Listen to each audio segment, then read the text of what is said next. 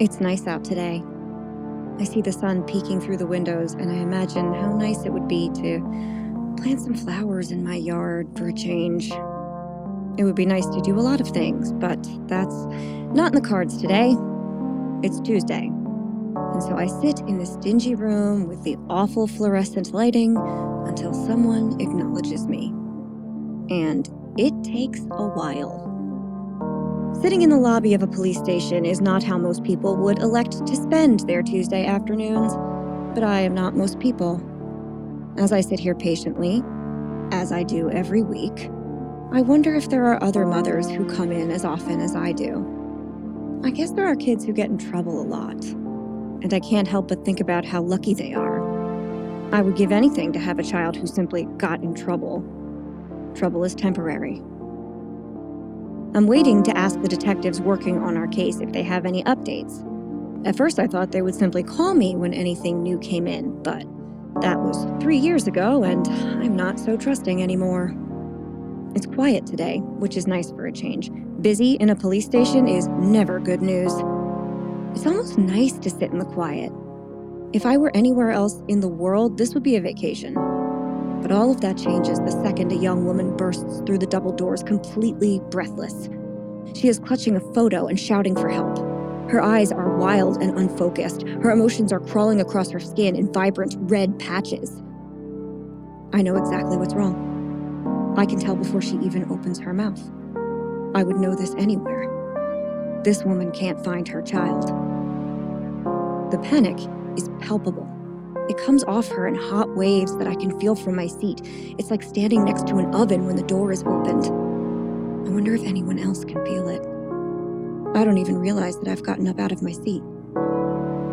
The man at the front desk tells this woman that she has to calm down, and her eyes turn black at the insanity of his suggestion. There is nothing in the world that would calm her down right now, and there shouldn't be. I bet he doesn't have children. The man then gently guides her a few steps away. I can see her showing him a photo of a young girl holding a gray cat. The woman is frantically gesturing to the photo, and the man can tell she isn't getting any calmer, so he takes her into a back room. I am still here, in my Tuesday spot, waiting when she comes back out. But now she looks different. Her limbs have gone slack, and the redness on her skin has dissolved. The woman's eyes are hollow, I can tell from experience that this is from a mixture of disbelief and an emotion between sadness and anger that should have a name but doesn't. I approach her after the officer who took my statement has gone back into his office. I put my hand on her shoulder and say, Is that your daughter in the picture? She nods, unable to make words, and I go on. She's very pretty, the woman looks up at me, momentarily taken out of her daze by the automatic pride and politeness that every parent has when you compliment their child. Thank you, she says. She loves that damn cat. I take her hand and look in her eyes and say, She's missing, isn't she? The woman's eyes fill with tears, and I know she feels an emotion between relief and sadness that also does not have a name. When she looks back at me, she says, Yes, she is. I'm so scared. They told you she ran away, didn't they? I say, knowing that the answer is yes. The woman nods in affirmation and goes on. They said we should do nothing, say nothing. They said that runaways almost always come home, and I have nothing to worry about. I told them, She's not a runaway. I know her. And one of the cops laughed and said that sometimes they see an open door and they can't resist. I think they thought I was talking about the cat. I tried to explain that I was talking about my daughter. The girl in the picture is missing. The stupid cat is fine. But they had stopped listening at that point. Before I knew what was happening, they were pointing me to the door. They wouldn't even take the picture. They just brought me out here, walked away, and and now I'm talking to you. I came here to find my daughter, and somehow I reported a missing cat. No, you didn't, I say as gently as possible. How they treat cats. It's how they treat girls. I squeeze her hand and hear my name called from behind the desk. I'm up, I say, taking a deep breath and releasing her from the only lifeline I could provide in that moment. Stay strong, I say over my shoulder as I walk toward the desk. We can't give up. Right now in the United States, there are 194,673 reported missing girls and women under 21, and that only accounts for the time that has elapsed since January 1st. According to national statistics, by the end of the year, there will be twice as many.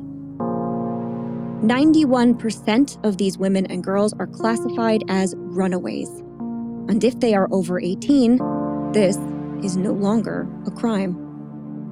It's comforting to assume that these women and girls just decided to go somewhere else. But ask their families how many of them actually did that, and I think you'll get a vastly lower percentage. I don't need to tell you about the dangers that exist for a young woman who falls off the grid. We are taught to be afraid. You never know when the worst might happen. But when it does, that fear that we are supposed to have, that vigilance that we are taught from childhood, is an overreaction. Our girls are precious. We should keep them safe. Stop blaming them for the monsters lying in wait. There is no other prey on the planet that is blamed for being caught. That's not how they treat cats. It's how they treat girls. We need to believe these families. We need to give these girls the importance they deserve. We need to find them. All of them. I'm Holly. I'm Leslie. And we would be dead.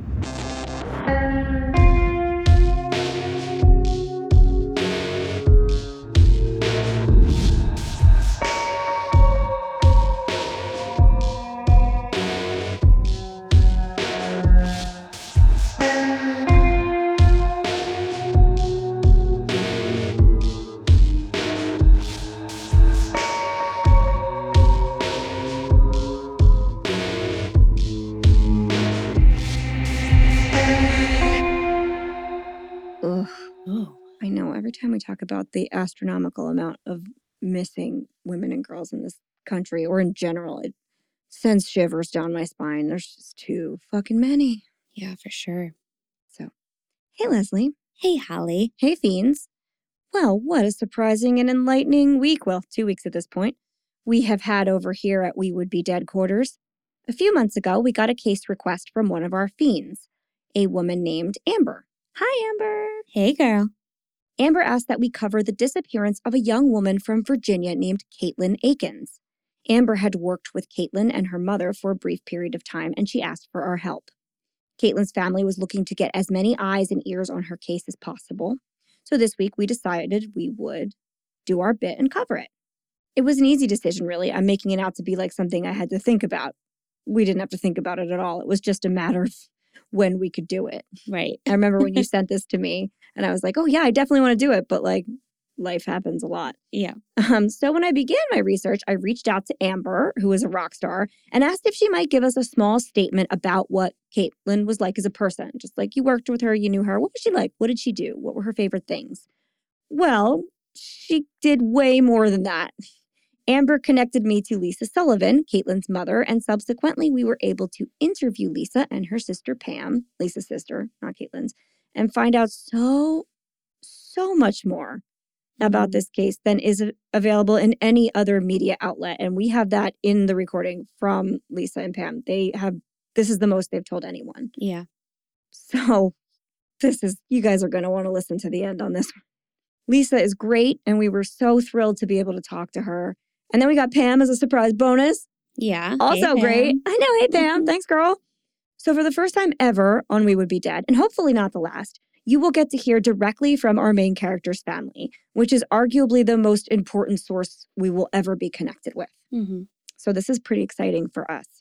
In addition to covering Caitlin's story today, we are asking you, our fiends, to share her missing flyer and any information we put out there about this case because somebody knows something. We just need to find them Mhm. or her, honestly. So I will put out our photo suite, but then I'm going to also independently put out a post that is just Caitlin's missing poster so that it's easily shareable with like a small synopsis of her case to make Okay. to just kind of have a little thing that we all can put out there in the world. Put it on your Instagram story, put it on your Facebook, put it on any social media you can. Just get it out there. Caitlin's family has done a huge amount of work on their own. Uh, more work than any of us even knew until we talked to Lisa. Yeah, that was wild. It is insane how much work they've put in. I mean, they really have. And it's been six and a half years, so they've had a while to do it. They've done far more work than should have been expected of them. yes. They did things like, aren't other people people supposed to be doing that? Right. They they were the ones following like rabbit trails. Yeah, Like Yeah. no, they any kind of lead that came in, you better believe it was Lisa and Pam and their family that was following it. I was so so impressed by that. which I feel like also in turn some Mm-hmm. probably helped other people find. Yeah, it could have. it, it sure could have helped other You know? families find, like, okay, well, this is a dead end here, but we found out all this stuff, so one never can tell. So, what we need to do is step up and give them any and all support that we have to offer. Plus, I, uh, I bragged about you guys a lot, so don't make me look dumb. Okay. Yeah. Make us look good. We said you were awesome. And speaking of looks, I have been so tired recently. Mm, mhm, Mm. You know, I'm just not sleeping well. And I think it's really giving me that hollow, saggy rag look that won't be appropriate until at least September. Yeah.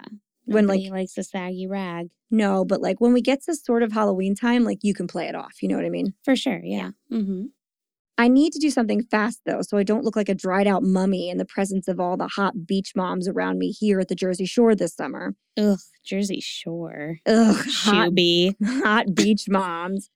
I have lived in New Jersey my entire life, and that is what people call it. It's the shore. You go down the Ew. shore. Ew. That is the act. You can ugh, all you want, Connecticut, but that's the phraseology. I'm sorry. It's the beach. No, it's not. It's not. I'm so sorry. It's not to anybody who grew up here. It's the shore. To everybody that grows up here calls it the beach. When you go to the actual sandy place with the Yeah. If No, you're coming down here as a towns. Yeah. yeah. no, if you're going to this area, this whole area is the shore. To other people outside. Mm-mm. To people who live in the state. No. It's the shore.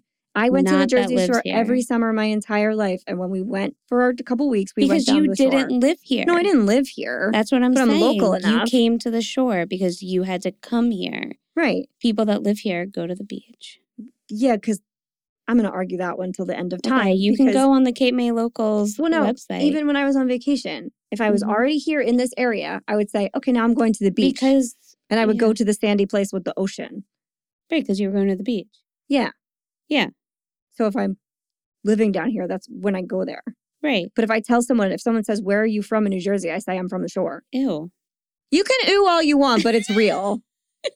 I will fist fight about this. All right. Back me up, people. I don't fight you on Connecticut shit. Leave me alone. Because you weren't from Connecticut. And you're not from here, I'm here now. but you're not from here. if you lived in Connecticut for any span of time, we could have a few words. I would never. You were there longer. I would never distrust you. I'm just you. saying. I would always believe you. I'm just saying. Okay. Anyway, I have heard about a miracle cure for mummy face, though. So when I'm at the beach, I don't get upset. It might just be a myth, but I need to give it a try because I'm 40 and this is a time in life when women become super open to like alternative options. Mhm, Yeah. We're like, something else has to work. Yeah. so why not, right? Do you want to know what this magical cure is? I do. I know you're like, have no idea and you're I really excited. no idea. Just one sugary spoonful of Validation, a hill we're dying on. just like the term Jersey Shore, which is a hill I will die on. And what look, Oh my God. our friends can help us get some of this, not the Jersey Shore validation. But how, you might be asking I am, yourself? yeah. Well, I'm going to tell you. Okay. Simply head on over to Spotify or Apple Podcasts and leave us a five-star rating and or a friendly review. It really is the only way to move this podcast forward. And we really, really, really, really want to move forward. Trying, man. Yeah, it's really unhealthy to go backwards. It is. Don't do it. like you don't go back to your exes. Yeah. Don't go back know. on anything. Never go backwards in a relationship. Mm-mm. So that's why like you take your time going forward, but we have we we're taking our time. Yeah, like don't drive backwards. You Yeah. could get in an accident. Yeah. That's rough. Mhm. Yep. So like we got to go forwards. Yeah. Perfect. And if you want even more We Would Be Dead in your life, you can support us over on Patreon, where for just a small monthly donation, you gain access to our weekly video after show host mortem, and they have been juicy recently. So juicy. We've been doing a good job like getting into extra case stuff. Mm-hmm, hmm We keep our mouths shut here and we save it Yeah. so hard. We will continue this discussion about the shore and the beach. We have a hundred more other way juicier things to talk about. like we have stuff I can't wait to talk about. That's true. So we also have some extra mini-sodes, all of our episodes of 30 Minute Horror Movies. We're going to be posting some giveaways, merch opportunities. You will also get a gift from us in the mail, an on-air toast dedicated just to you, and more. And we do mean more because we have more coming. We're working it out. And if all of that is a little much for you, you can simply follow us on social media. We are at Would Be Dead Pod everywhere, but especially um, Instagram. Please help us get to the point where like maybe we could add a link or swipe up. Swipe up is a lot, but we're gonna get there. I have so many things you could swipe up on. They're all so interesting. You won't know that unless you get us some more follows, though. So Yeah. get in there. You can also share anything we post, like everything we post, every single thing. Post about your favorite episode. Tell us when you're listening. Tell a friend. Tell a neighbor. Tell the person you buy possibly illegal fireworks from for your 4th of July celebration. What's their name? Shady fireworks dealer. Carl. Carl's already walking his dog, but he also sells Carl- fireworks. Can we give him, can we just add on to his bio though? Yeah. Yeah. He walks his dog. and he has conversations then with you yeah, that are you too just long like casually walk out. Yeah, which you find out that he like has legal fireworks in his backyard. In his backyard. Yep. I love Shady Carl.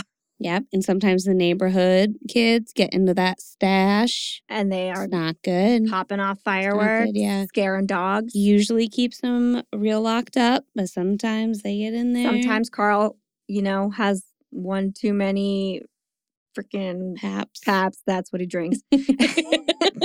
I was going for like, what's the cheapest beer? yeah. Natty, Natty Ice or whatever. Yeah. But Pabst is good. Yeah. Yeah, so he's drinking that and then like Because he's not a college student. No, oh no, he's clearly a full adult. Yeah. With like a couple divorces behind him. Yeah. Perfect. Then your friends and Carl, why not? Yeah. Can become fiends and we can all hang out together. Along with our case this week, we are going to be debuting our long anticipated Not a Runaway merchandise, which uh, we have kind of pitched around the idea about this before. And what we are going to do with this is that every month we will take a portion of the proceeds from anything you buy with the Not a Runaway logo on it. I think it, I don't know what we're going to put it on. We'll figure it out. And we will donate this to a missing persons case of the moment, the one, a different one every month. So we'll try and dedicate our time and funds and some of our social media reach to cases that need all of those things. So if you buy Not a Runaway merch, know that your money's going to a good place and you'll be able to share whatever foundation it is we are donating to that month too. So look for that and a better explanation because this is really just the beginning of this. I really see it snowballing further and doing more good in its future. I love snowballs. And good. And future. Yeah. so perfect. All right. Well, Leslie, do you have anything to add before we begin? Uh, well, no, not this week. Just nothing. Nothing. Got nothing. Been a while. We're just gotta get back in back in the hang of it. I had something last week, but then we didn't record. So, So I'm dying of yeah. nerve compression in my neck. Sorry, guys. I'm figuring it out. Anyway, all right then. On with the show.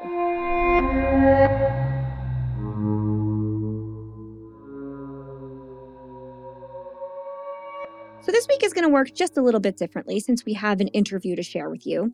Since timelines are important with this one, we will tell you Caitlin's story straight through, and then we will play our interview for you. Lisa and Pam gave us so much additional information. So, make sure you listen carefully all the way through, and then you can get like everything. If you simply Google Caitlin's name, the related search suggestions you are going to find will lead you astray a little bit. You know how Google says, like, maybe you want to know this? Well, those titles are Caitlin Akins found, Caitlin Akins found 2021. Caitlin Akins found 2022. Caitlin Akins suspect. This paints the picture of a story full of answers, but that's not what we have today, unfortunately. First of all, I shouldn't even have to say this, but Caitlin is still missing. And no, there aren't any like solid suspects. There are persons of interest, but I, I don't know that we can call them suspects because there isn't a definable crime. Suspect is a legal word. There is certainly people, person that is being considered, as I said, but that's different. So just keep that in mind if you're the kind of person who likes to Google along. Okay. Caitlin Michelle Akins was born on September 2nd, 1996, in Goshen, Indiana, to her mother, Lisa, and her biological father, not to be named. Her biological father is never mentioned. Again, like he's only a brief appearance, so there's really no need for me to like blow him up and find out who he was. So, a few short years after Caitlin is born, her sister Gabby comes along, and the two were instantly inseparable. Lisa's family, that's Caitlin's mom, is all very close. And this is very evident from watching her and her sister together, and you'll hear them talk. There are lots of strong women supporting one another in this family, which we love to see. Yeah. It seems very woman driven, Mm-hmm. basically. When Caitlin was just three, Lisa um, and Caitlin and Gabby's biological dad split up. He was never in contact with them afterwards. I think that it was his idea. I'm not 100% sure. But again, he never comes up again. He never talks to anybody again. So we thank him for the cool kids and say goodbye. Lisa and the girls did fine on their own for a time. They moved from Indiana to Virginia, um, where Lisa quickly got a job. And I think, and her family was all nearby there, so they could have, she could have more help with the kids when she needed it, which is valuable when you have like very young children. The girls did well in school and were healthy and happy. No red flags, nothing went bad, everything's fine. Then around 2003 2004, love came calling for Lisa once again.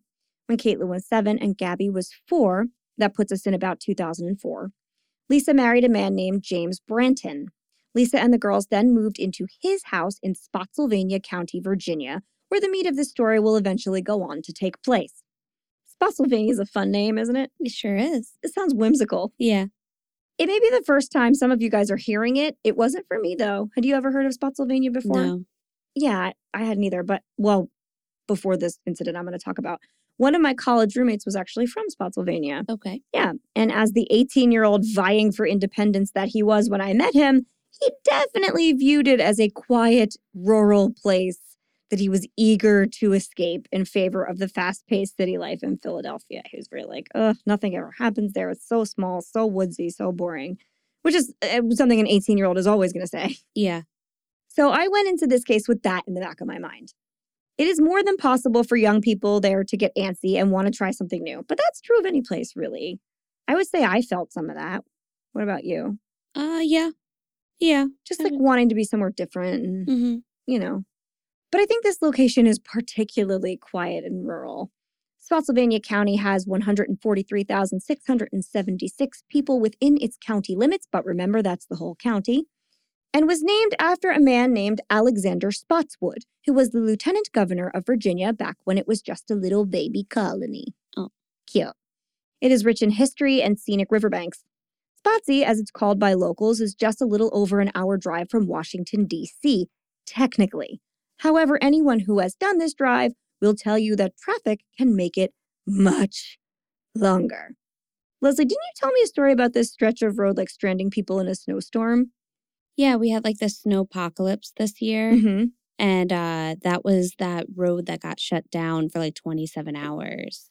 Like I think like the I don't know if it was the governor or Uh-huh. the I, maybe the governor, but like people were stuck on that like high that stretch of highway road for yeah, I think it was 26 or 27 hours or something during that snow apocalypse. But I was stuck on a highway for six hours when we drove to Pencil, like the boondocks of Pennsylvania to get Dipper. I can't imagine adding 20 hours I know. in the freezing cold. I know. Holy shit. So that's some serious jamming up of traffic. yeah, that I think that's uh not normal. No. no, it's probably out of the No, ordinary. No. No. But Spotsylvania's Wikipedia is so short that I have to assume not much happens around there on a regular basis these days. And you know as well as I, when we look up a location, it usually has like a ton of stuff. When it's short, not a very eventful place. hmm But Spotsylvania was known as the crossroads of the Civil War due to the fact that so many battles were fought there. In fact, General Stonewall Jackson was killed by friendly fire in Spotsylvania County. So, like his own men, accidentally. Good times. Mm. In Civil War times, things were quite busy there, but I think that perhaps the people of Spotsylvania County felt that that was more than enough. Thank you very much. And then after that, everyone just kind of settled down. Mm-hmm. So it was a wild time. We all need a rest. Go look at a river and take a nap. But while it may frustrate city forward young adults to live in a place like this, a quiet place to live is exactly what most people want if they have a young family. And so Lisa, James, and the girls were able to have a rather quiet life there for a time. James seemed to be a great addition to the family in the beginning. He was an involved stepdad going to school concerts, dance recitals, and family vacations. He helped with homework and gave rides to and from school. So he was an active presence. Like people would know that he was the girl's dad and that, and he was there for everything, you know? James was the only father figure the girls had ever known, as they were too young to remember their biological father. Um, and so they kind of viewed him as a dad, obviously, and not kind of, they did. James and the girls had a good relationship for a while, and nothing is out of the ordinary here in this beginning part. But as the years went by, James began to change. Lisa described him as a person who thought he was always right. And for what it's worth, James is also pretty tech savvy and an early adopter, which means that somebody who gets like every new released product as soon as it's released. Yeah. Like we all have that friend that's like, a new iPhone comes out next week and I already have them order in. Yeah. Except for he didn't like Apple products because um, he didn't trust them. Uh, so, also something to be known. So, the family all had Android products. And Lisa mentions in more than just our interview that they had the ad- Android phones with a slide out keyboard, like as soon as they're released. Mm-hmm. Which to anyone our age is going to register as like, oh, that was like a cool thing to have. It was the coolest. Never yeah. got one. I didn't either. If you had that phone where you could like pop out the keyboard, yeah, yeah you were very cool. I think the coolest phone what was I that, had, like a kick? Like a Oh, Wasn't it like a kick or something? I don't remember. Maybe. I don't know. It was something cool though. It was something very cool. I think the coolest phone I had when I was young was like a magenta Razr. I never got a Razr either. And that looked cool because the buttons were like flush. It was all flat. and flat. Yeah. They didn't work that well, but they did look That's, cool. Yeah. Very slick. they had like metallic finish too. But other than that, I went right to iPhones. Although I think I had a Blackberry for a little while, but not when it was cool, when everyone else had iPhones and I had a Blackberry. Mm. Less cool. No, I had a flip phone for so long. Oh, so did I. I mean, you got to do what you got to do. But these, but James and Lisa and their family, like, were, they had the cool phones. Mm-hmm. This, this tells you something about a person that immediately gets those things. They're into that. James's love of technology is also relevant, so it's worth mentioning early and often. Hobby wise, the only thing James needed to do for enjoyment was play video games. He also, I've been told, had several cell phones at all times. This is apparently a practice some people keep, which I did not know. Do you know people that have like backup cell phones? No. Yeah, apparently he had like backups just in case anything happened, which to me is strange. Now, I have no reason to believe there was anything suspicious with these alternate cell phones, but again, I'm just pointing something out as an outsider that yeah. I personally take note of. Yeah, I mean, I have known people who have had other cell phones, but Were they like business though? either business or like or like a drug dealer. Yeah. Yeah, you're right. Drug dealers do have extra cell phones. I'm not saying that that's what he was. No, but Just that's just all I yeah. Yeah, or like even people like I have had friends that work in like say like construction or the tech industry Mhm. where they have an extra one where people can get in touch with them for that. Like Mhm. but that's not what he did. So Mhm or they have someone else that they're talking to. Or they have like a burner phone, yeah, because yeah. they have more than one relationship or mm-hmm. whole entire family in some cases. Yeah. But yeah, I guess. But his were like backup phone. Like, well, his know. main phone was always an Android, and he yeah. would get the kind that he would totally wipe all the factory settings off of and then mm-hmm. add his mm-hmm. own encrypted operating system. This is something I guess a lot of people will do for added, according to what the internet has told me, privacy, security, or like you said, to like kind of download stuff for free and not be tracked. Yeah. Mm-hmm. It seems a little tinfoil hatty to me, like something you might do if you were really afraid the government was watching your every move. I could be wrong. Also, I'm very boring, so nobody wants to read my shit. Right.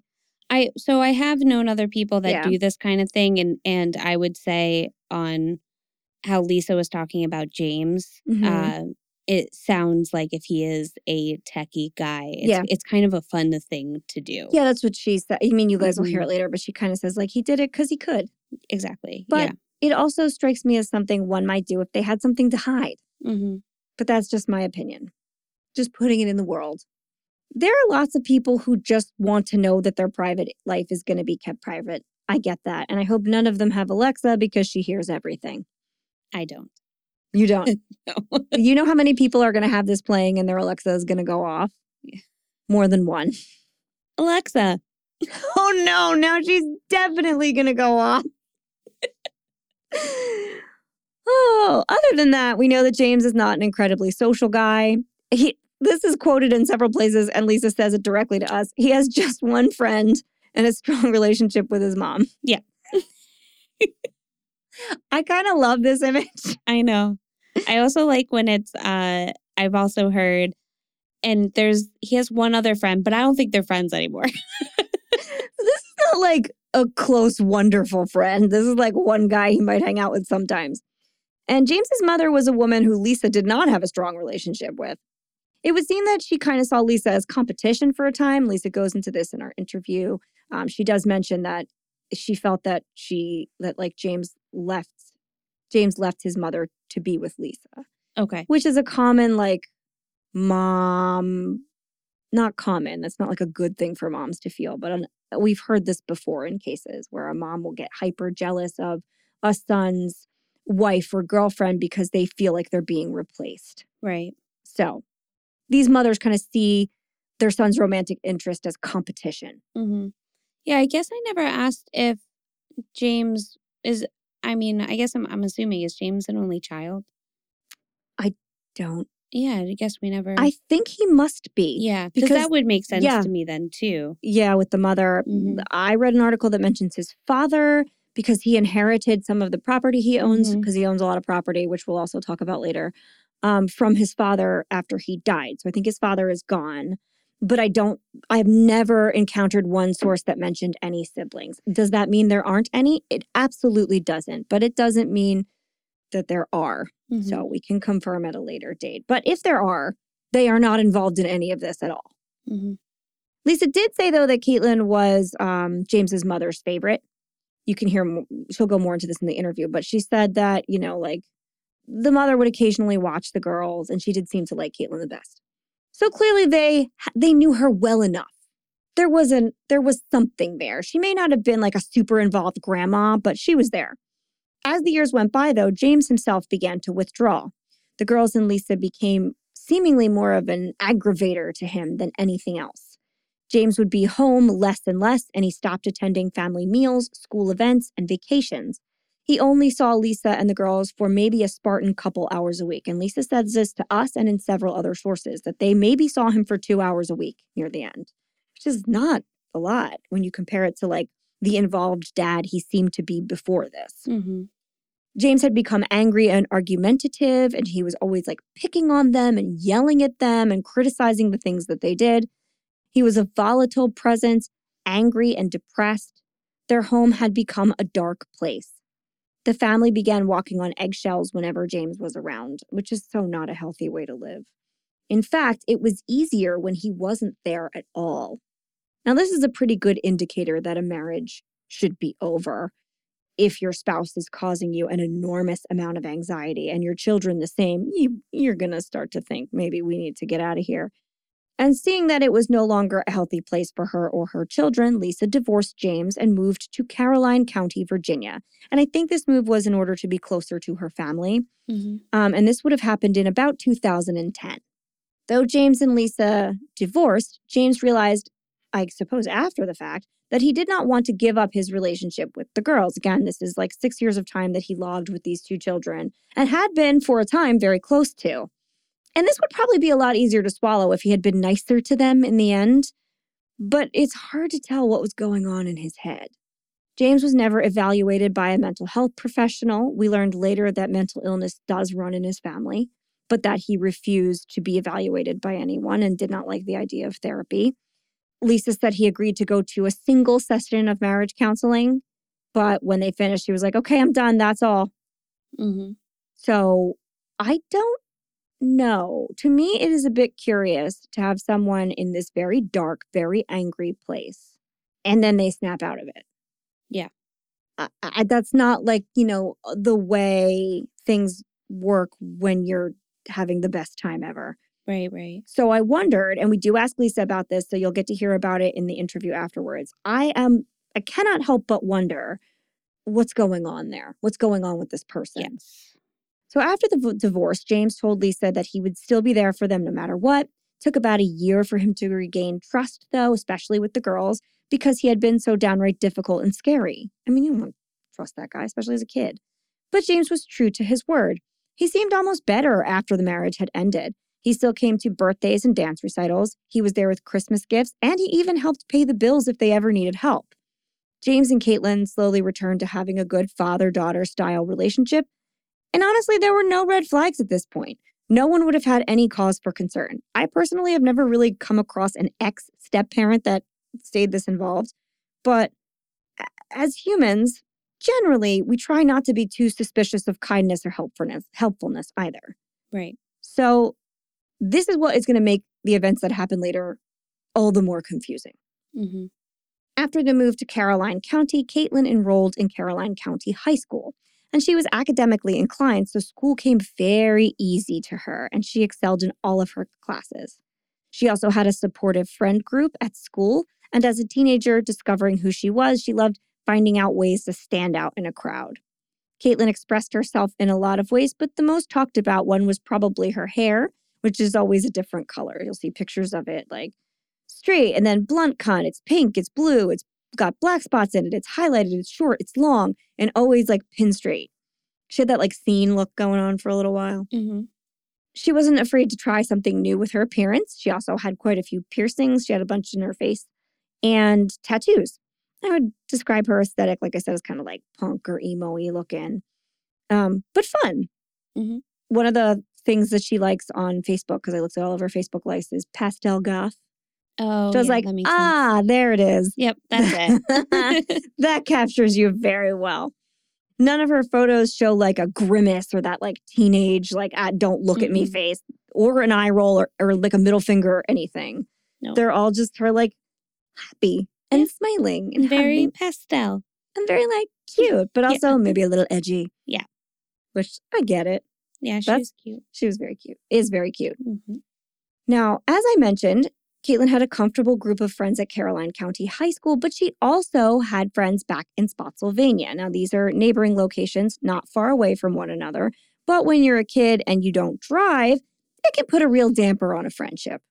Caitlin, however, was always very good at keeping in touch with the people who were important to her. And this is something to remember. And she did just that specifically with a girl named Amber. Amber Rios had lived down the block from Caitlin and her family back when they were living with James. Amber was a bit older than Caitlin, so they weren't in the same grade in school, but they had met in their neighborhood and gotten along very, very well. The girls quickly became very close friends. However, when Caitlin was 12 and Amber then would have been about 14, so we're talking about around the year 2008, Amber and her family moved to Lake Havasu, Arizona. This, however, did not hurt their girls' friendship at all. They stayed very close and they stayed in contact through phone calls and text messages. At this point, they both have cell phones uh, and on social media, and they even got to visit. By the summer of 2010, Amber and Caitlin had discovered their relationship was evolving into something more than friendship, and the two began dating. Now, I know what you're all thinking. This is rural and possibly rather conservative Virginia. How did this go over with Caitlin's family? Was it a struggle coming out? Well, all signs point to no. And it really did go just fine. Lisa and her family have said it in repeated interviews. As long as Caitlin was happy, that's all that mattered. Lisa specifically said to the Oxygen Network show Disappeared, quote, I'd rather be happy than make her choose someone else. And she did. She chose happiness, which is kind of a kind of a big deal, I think. Like she was like, I just want to be happy for my my child's happiness, so I don't want to mess with any of this. Yeah. Now, I know this is easy to say in retrospect, but there is proof there. There are lots of supportive messages on social media from Lisa when it came to Caitlin and Amber. There are posts where Lisa tags Amber or comments on what she has to say, and lots of likes and general good natured stuff. And through a deep but completely public and on the up and up dive of Facebook, I found lots of posts where Amber talked about staying with Caitlin, Gabby, and Lisa in Virginia. It mentions Lisa picking her up at the airport, spending time with the girls, etc. And Caitlin was out and proud. She was not quietly out. She made no attempts to hide who she was. She and Amber were very publicly affectionate. There is absolutely no indication that there was any issue with Caitlin's sexual, sexual identity or who she chose to spend her life with whatsoever. Reddit loves to wonder about this, but it's pretty easy to cross check if you try even the littlest bit. Yeah. Yeah, I remember us going into this first wondering that part. Yeah. And then we quickly were like, no, they were. No, they were fine. They were all happy. They were all quite supportive and yeah. publicly so. Mm-hmm. And it should be said that my cross checking has nothing to do with the integrity of Caitlin's family and everything to do with shutting down the but what if section of the comments. Exactly. Now that we have that out of the way, back to Caroline County High School. Caitlin easily passed her classmates academically, often taking extra classes to get ahead. And so she came to her mother and asked if it would be all right if she graduated early. Lisa told her that that would be fine because as long as she graduated, she could go about it however she liked. Totally get that. A lot of people asked why Caitlin did this, and I was one of them. According to everyone who knew her, Caitlin just really wasn't interested in school. Lisa said this to us and many other sources that she just was done with it. She didn't love going, she felt over the whole thing and just wanted to buckle down and get it done. I would say that kids are always in such a hurry to grow up, but there are also those who generally just do not enjoy school. Right. It does happen. And I guess if you have the brains to circumnavigate that, more power to you. Mm-hmm. Yeah, I guess it would also be if if it is if it does come easy to you and you can get the work done, mm-hmm. Then you should be, I feel like, then work at your pace, yeah. which might be faster than others. Absolutely. It's, I am a slow paced person, but I get there. I mean, I can be a very fast paced person, but three quarters of the way through it, it's going to bite me in the ass. in what would have been her junior year, Caitlin completed both 11th and 12th grade simultaneously, which sounds like a nightmare to me, and held down a job working with her mom at Wawa, which is no small feat. That, that is so much work. I know. That's a lot of work. Yeah. And when we asked Lisa, like, whoa, was she like really stressed out? And she was like, no. I know. I was so surprised. I would have been losing my mind. Oh but apparently it never bothered Caitlin. Guys, just an FYI, I was so excited when I found out the convenience store, quote, quote, Caitlin and Lisa worked in that was mentioned in all the articles I read was Wawa. I know. That was so exciting. What? She's like, Have you ever heard of Wawa? And we, were, we were like, like, Wait yes. a minute. New Jersey so understands the importance of a Wawa. We respect it wholeheartedly. You guys are doing God's work. Yes. Honestly, I was like, how do people live without one? Yeah. It's like a savage land other places. Wawa. Life without Wawa, savage land. That's yeah. my new t shirt. That's it. anyway, in the spring of 2013, Caitlin graduated from Caroline County High School and she was so proud. And well, she should be. That's a huge accomplishment. So she was very proud of that diploma too, which had become like, you know, the symbol of the work she had put in. After graduation, Caitlin worked full time and still managed to keep up with her friends.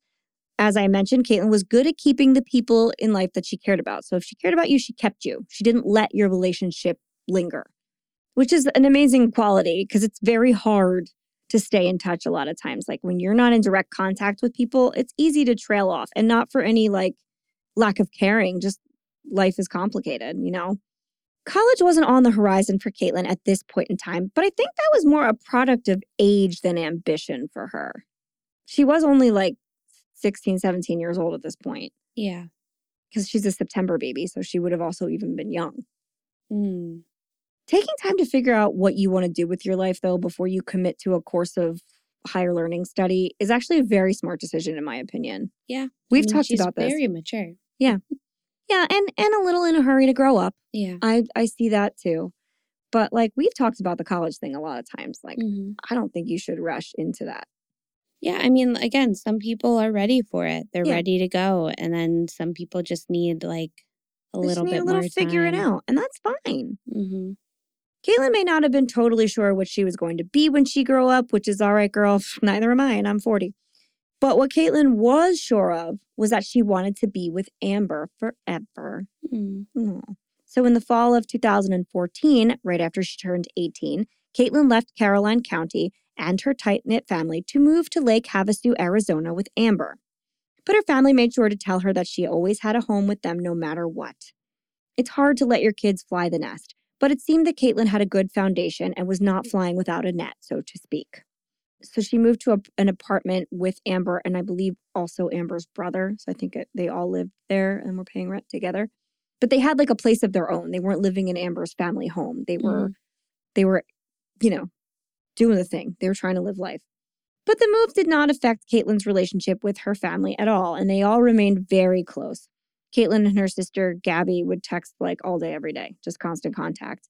Lisa even told us that Caitlin's old passwords, and they have all since been changed so nobody get fresh, were her sister's name. Mm-hmm. Which, like, oh. I know that's cute. That's really sweet. Lisa said if she was working an eight hour shift, Caitlin would call her at least twice during it and text her a whole bunch of times too. And if she couldn't get a hold of her mom, Caitlin would call Pam or Gabby looking for where she was. So she always wanted to keep tabs on where her mom was.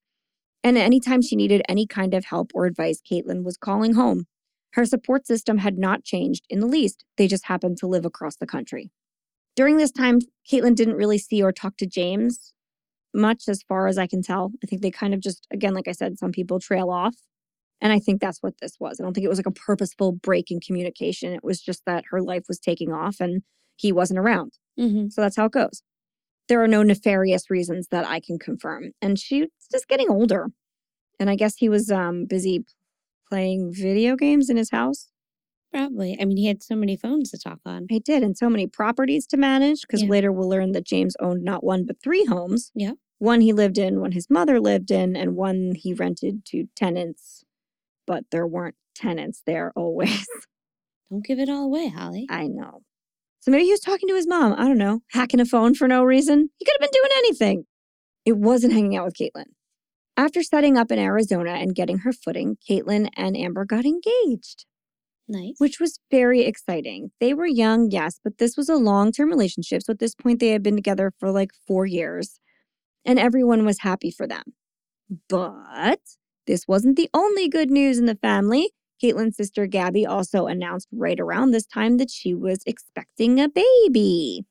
And this would have been in early 2015. And I know what we're kind of probably prickling at a little bit, which is like, mm, that would make Gabby pretty young. So I think Caitlin was 18. She would have been 15 or 16 in there. But I think it reflects on her family's ability to kind of see the positive in things where they're like, you know what? You're gonna have a baby. It's gonna be awesome. It's gonna be great. You're gonna be so happy. We're all gonna love this baby so much. It's amazing. And we're all here to support you. Yeah. And she had like a huge network of, as I said, strong women who were all there to be supportive. So this was, everyone was super excited, especially Caitlin. She was absolutely thrilled with this news. She was incredibly excited to be an aunt. There are so many Facebook posts from her about how stoked she was, how happy she was for Gabby.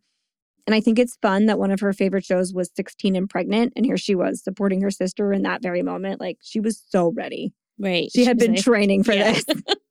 She's like, I got you. We're going to do this shit. I love that. Caitlin's Facebook page shows that she liked numerous pregnancy and parenting pages. She also liked a lot of advocacy and fundraising pages for children with life threatening illnesses and some LGBTQ parenting sites. And here's what this tells me tells me that Caitlin is an empathetic person, that she loves children. She had anticipated not only helping her sister throughout her pregnancy and birth, but she also wanted to be there to help raise her nephew. It also tells me that she wanted to be a mother herself one day, and that judging by her newly engaged status, she wanted to do that with Amber. In every article you read about Caitlin, you will see that she loved children, and Lisa told us the children also loved her back. There's something about a person who children are drawn to. They usually have a little magic about them. Throughout this time, Caitlin was very involved with Gabby's pregnancy. I see she's tagged in all the ultrasound videos. Gabby mentioned she sent Caitlin lots of pictures and told her all the little details. And nothing is going to make a person think of their own future like helping a loved one prepare for a baby.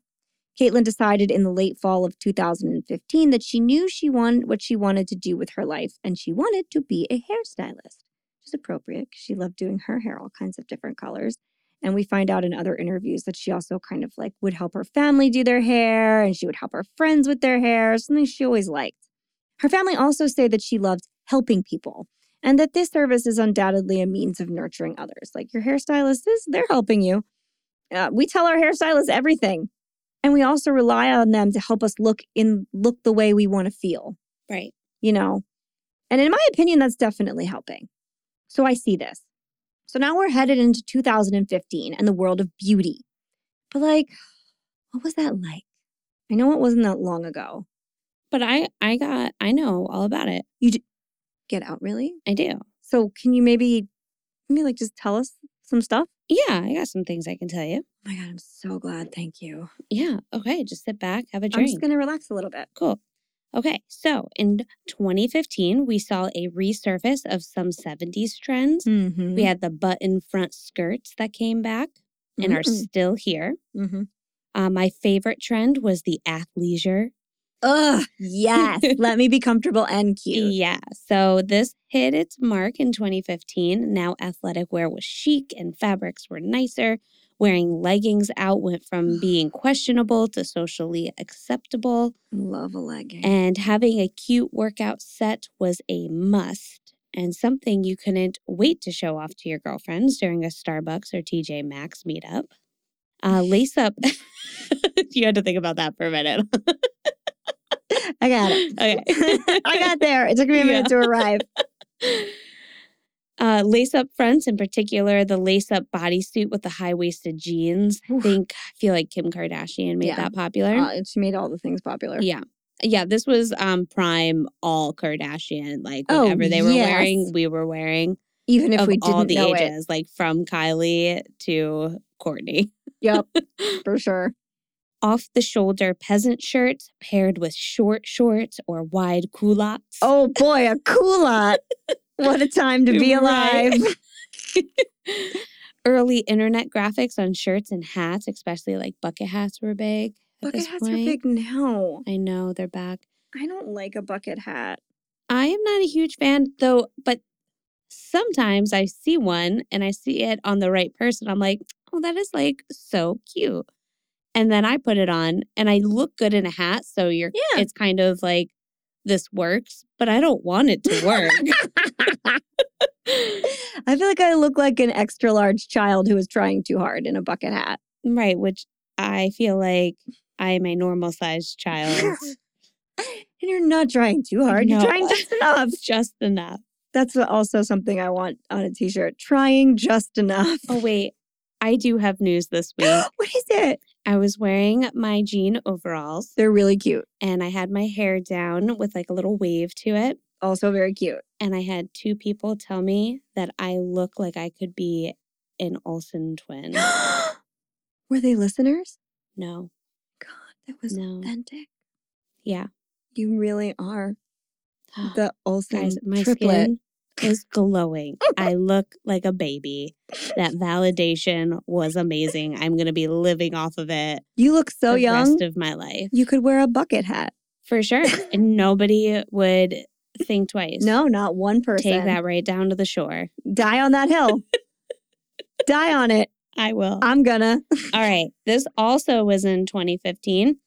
Itty bitty cutouts on clothing around the neck, hips, and hems allowed, which allowed a little flash of skin without the need of an advanced bra. Oh, I went advance.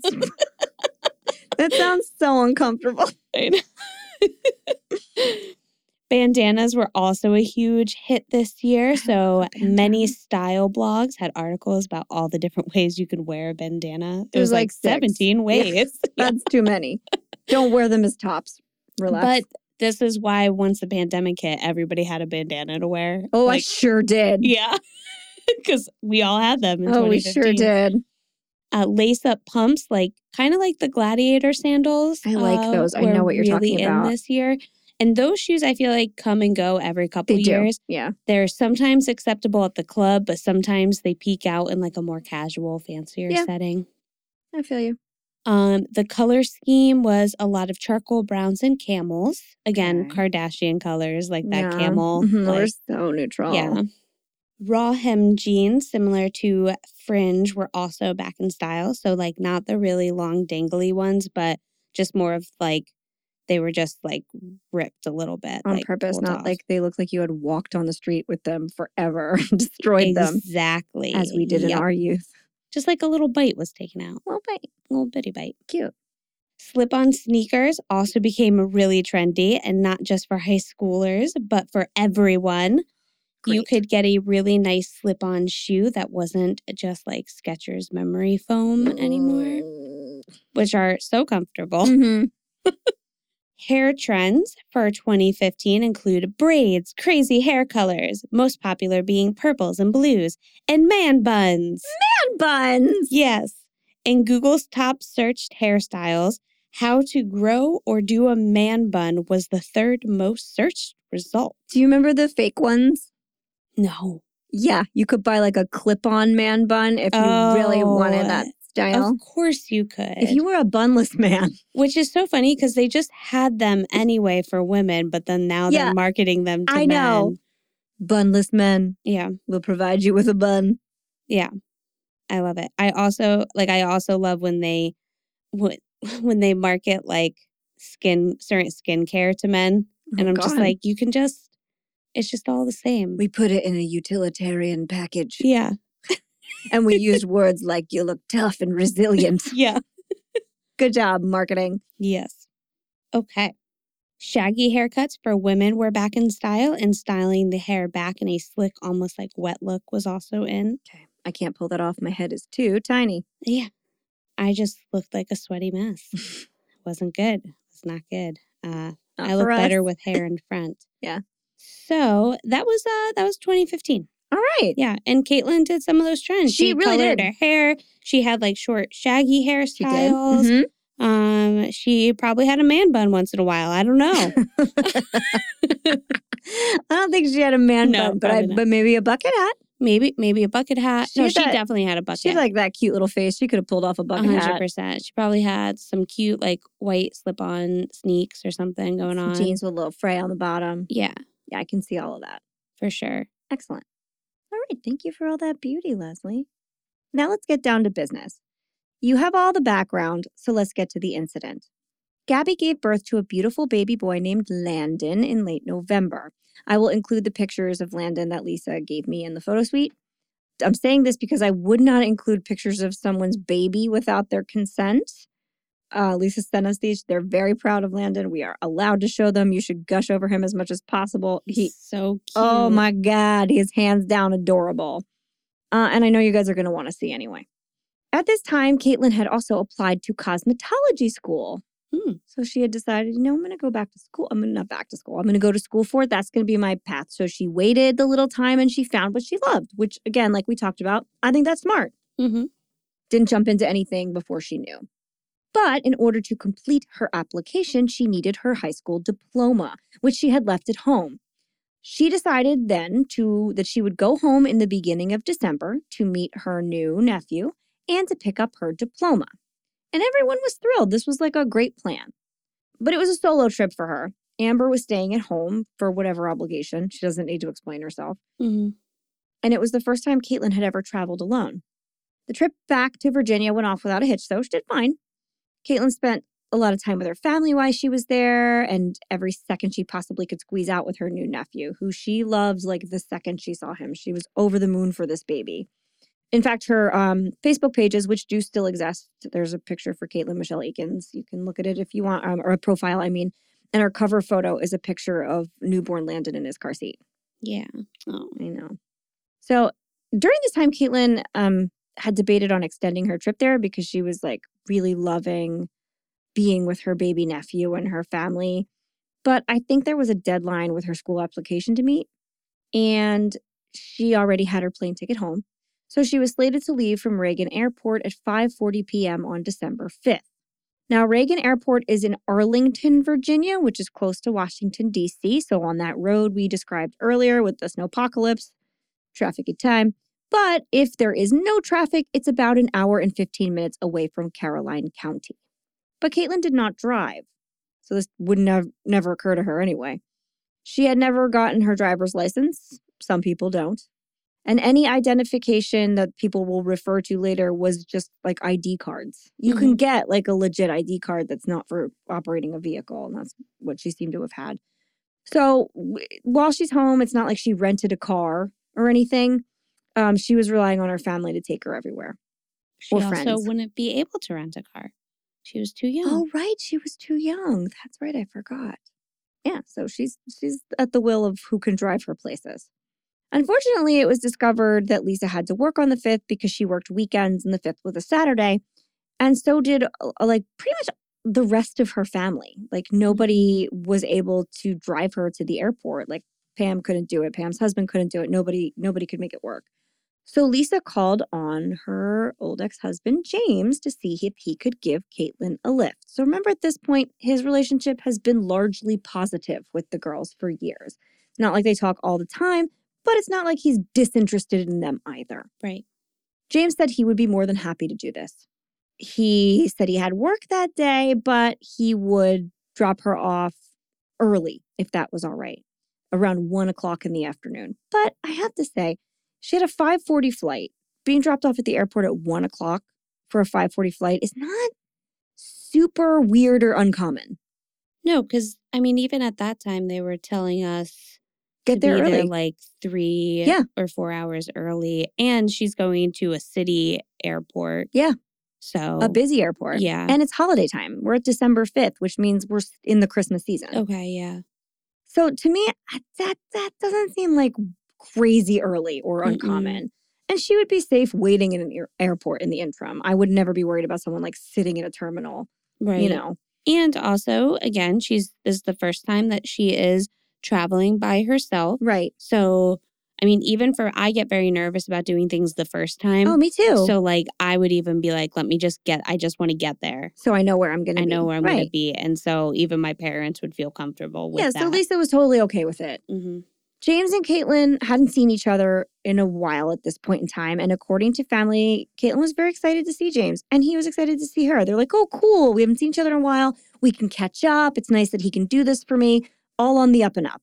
Now, I know there are other sources out there in the world that say otherwise. There are friends that claim that Caitlin didn't trust James or that he was abusive in the past or he was homophobic towards her. But none of this has ever been confirmed. So I'm not going to trust these rumors because they are essentially gossip. Mm-hmm. I only mention them because I know that our fiends are studious and they will want to read more and that they're going to encounter these articles when they do so. Right. So the plan was that Lisa would drop Caitlin off at James's house in Spotsylvania, which is a different house than the one they lived in together. Spotsylvania, as I mentioned, is a county, and this particular house is in a town called Partlow. And then, so Lisa would drop Caitlin off before work around nine o'clock. And then James would take Caitlin to the airport so that she would arrive around one so he could get back to his house in time to make it to work at the insurance company he was working for, um, which was on a naval base but we later discovered that the insurance company was Geico. Mm-hmm. And just for funsies, Leslie, what does Geico stand for? Oh gosh, it wasn't it was government ins- government employee insurance company. Which I had no idea. So boring. I know. No idea. First of all, didn't know it was the government. Yeah. Which makes sense because he was on a naval base. Right. But second of all, like I thought Guy there was like a Mr. Geico out in the world. I know. But it's so funny because this is it's common knowledge for the people in that area. Really? Yeah. but not for uh, because that's it's from that area mm-hmm. and then has expanded. Okay. That is so I yeah. thought that was so funny. Yeah. What a boring that little gecko. I know. He's so interesting and really he's just like some stupid acronym.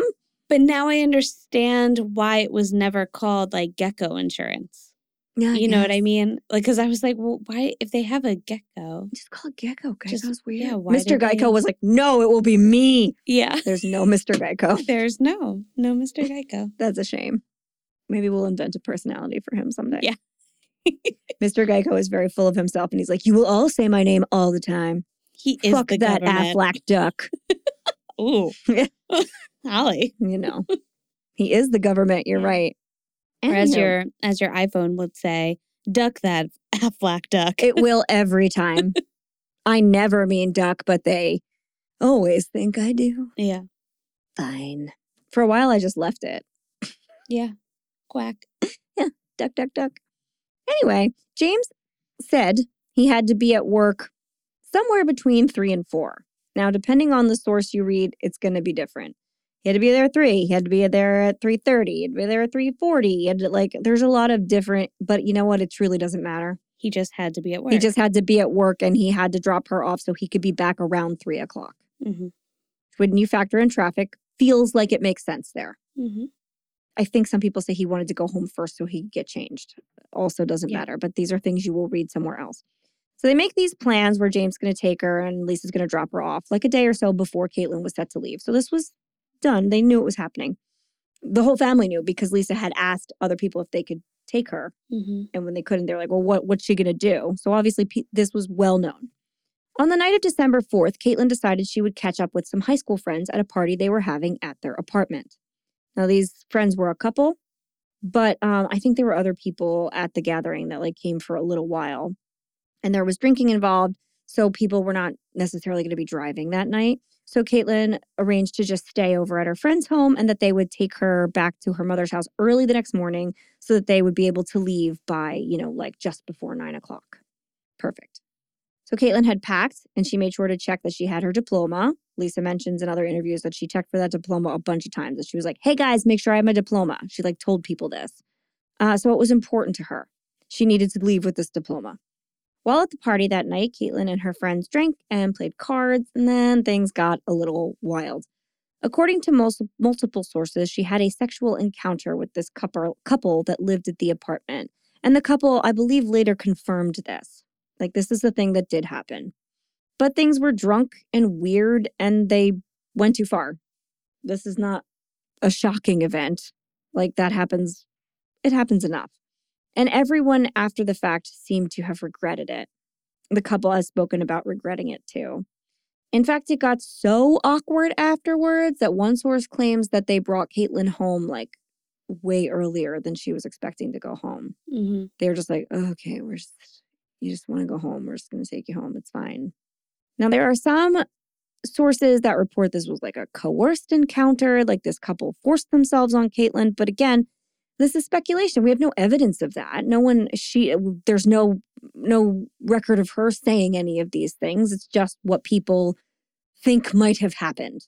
Right. So when you read those things, you have to remember this is like a game of telephone and we're just on the end of it. hmm The next morning, after Caitlin returns home, she spends time with Landon and Gabby. She gets her things together. Lisa loads her into the car, takes her to James's house where she drops her off at about 9:20 a.m. Lisa had to be at work at 10. She lived one town over. This makes perfect sense. Now, if everything had gone as planned, Caitlin and James would have hung out for about an hour and a half. I assume get like breakfast and chat or something. And then he would drive her to the airport and from the airport, he would leave for home or work, whatever you want to assume. And everyone just kind of figured, all right, this is what happened. Which, why wouldn't you? You're never going to go, okay, this day is probably going to go not as planned at all. So the day passes by from, you know, like 20 after 9 to early in the afternoon. At 1.53, Lisa receives a text message from James. And, uh, and here's the short exchange that they have. 153, James says, quote, I dropped Caitlin off. Lisa says, Okay, thank you. How was traffic? And James says, Not bad. Red flag. This is a red flag right away. And Lisa raises an eyebrow about it because there's always traffic. Also, I have to wonder, and I, I little a little bit regret not asking Lisa this. He dropped her off at 153, but in every other thing, like pre-planning it, he said he was dropping her off at one o'clock. hmm 53 minutes beyond when he said he was going to drop her off. And he said there was no traffic. Right. Not bad. I mean, I guess maybe 53 extra minutes is not bad. hmm I don't know, but but Lisa also dropped Caitlin off at 9:20 in the morning. They could have left whenever. Right. So to me, I'm like, why were they that late? Right. Not that it matters. She could have been way later. It was probably more convenient for her, but he specifically said, I have to drop her off by one, and then did not. Right. Moving on. A few minutes later, Lisa gets a text from Caitlin, like bing bing. They're like back to back almost. It says, quote, I'm at the airport, battery dying, so won't be able to text for a bit. And Lisa responds, okay, let me know when you get on the plane. Normal. About an hour after this exchange, Lisa gets a text from Amber, Caitlin's fiance.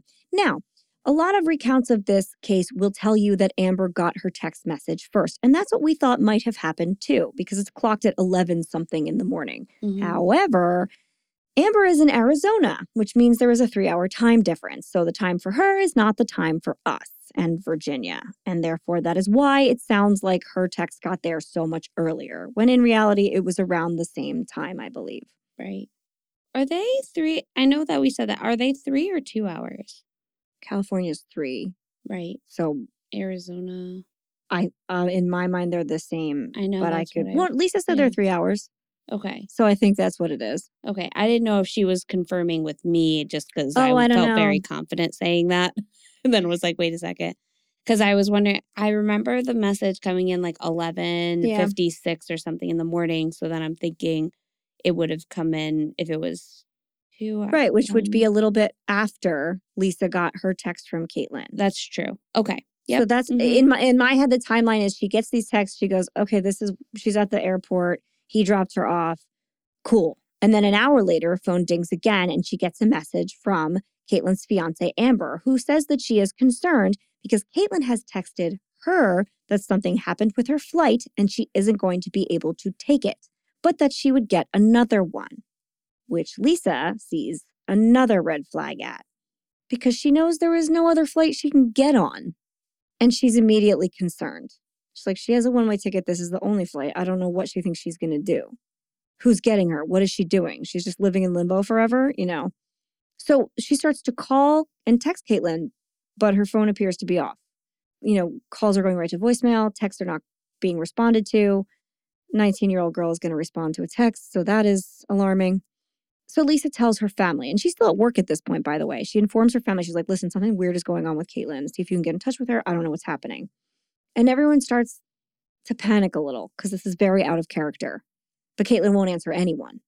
So after she finishes work, which is probably about an hour after this moment, another hour about elapses, she messages James again and asks exactly where he drops Caitlin off.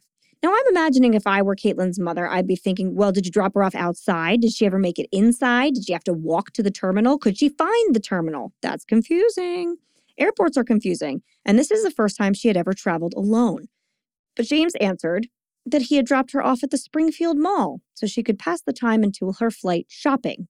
He said that there was a metro station right there and that she could take it to the airport. He left her with $20 for the metro and then went, quote, to work. Mm-hmm. This is another red flag. Caitlin had never been to this mall before in her life, and according to Lisa, she didn't even know that it existed. So it was strange of her to ask to pass the time there. If you're unfamiliar with a place and you only have a very limited amount of time, it's hard to kind of just hang out. I mean, but likewise in a mall, I would probably get like coffee and hang out or something. So we discussed this briefly, and yeah. we thought that a possibility for her to go to that mall yeah. would be one either James knew about it because he travels for his work. Yeah. And he might have thought like, "Hey, you do have a lot of time before your yeah. flight. You could go here and then take the metro over, which I think it's two stops from yeah. there. If we are to believe that if this happened. Yeah. Or also, she was at a gathering with her friends the night before. Yep. Maybe she was complaining to them about having to get dropped off early and like, what am I going to do for four yeah. or five hours? And they were probably like, oh, oh hey. there's this Springfield yeah. Mall, which we were told um, might not have been familiar to this family, but yeah. is a big. It's a big mall that people in that area know. Lives about. in DC for a while, and he said it's like. Uh, I mean, if you live in our area, it's kind of like King of Prussia, like it's a big mm-hmm. mall. Yeah. So someone could have suggested it. It's definitely yeah. possible if we are to believe she if ever we are went to there. believe, yeah. And but to further Lisa's theory, Caitlin had also never taken the metro by herself before. In fact, she had only been on it once when she was six years old, and she called it the Boogie Woogie Choo Choo Train. So cute. You know, I loved it. But like one ride on the metro at six does not an expert make. And it was not in Caitlin's character to be able to navigate such a task for the first time without assistance. Caitlin was someone who would call her mom or her Aunt Pam when she didn't understand a single step in a simple recipe. navigating unfamiliar public transportation was extremely out of character for her, which I get because I couldn't do that either. I would be screwed if I was in that position. I would never make it anywhere. it's fine. I understand this about myself and give grace to others who are the same way. I would have gone in real confident and then got real nervous and then asked a lot of people for help a thousand times. Yeah. Can you re explain this to me? I'm going to Google it. You probably would have gotten there. I, I would have gotten would have there. Sat in a ball somewhere. But I would have been a hot mess. I hear you, man. so then no one hears com- from Caitlin for hours and hours. They're like, okay, well, this is weird. She's dropped off at this unexpected place. She said she's not going to make her flight. And then just radio silence until 7:15 in the evening. So this is a rather large gap in time. Yeah. And at 7:15, Lisa receives two back-to-back text messages from Caitlin out of the blue. It's the last time she's ever heard from her. They are, quote, staying with a friend, quote, I need some time alone. Now, this is also a red flag to Lisa, as it is not the usual cadence of Caitlin's text messages. She is a like pre-think texter, and she'll compose the whole message in one block rather than sending a back-to-back sentence situation, which is, I mean, that's how I text, uh, one sentence at a time. And we all know this is the thing, right? Like you have a text voice. People have a unique way of texting that is their own. Now, it may not be something that like everyone in the world would pick up on, but if you're close to them, you know when something is off kilter. Right. Like I know how you text.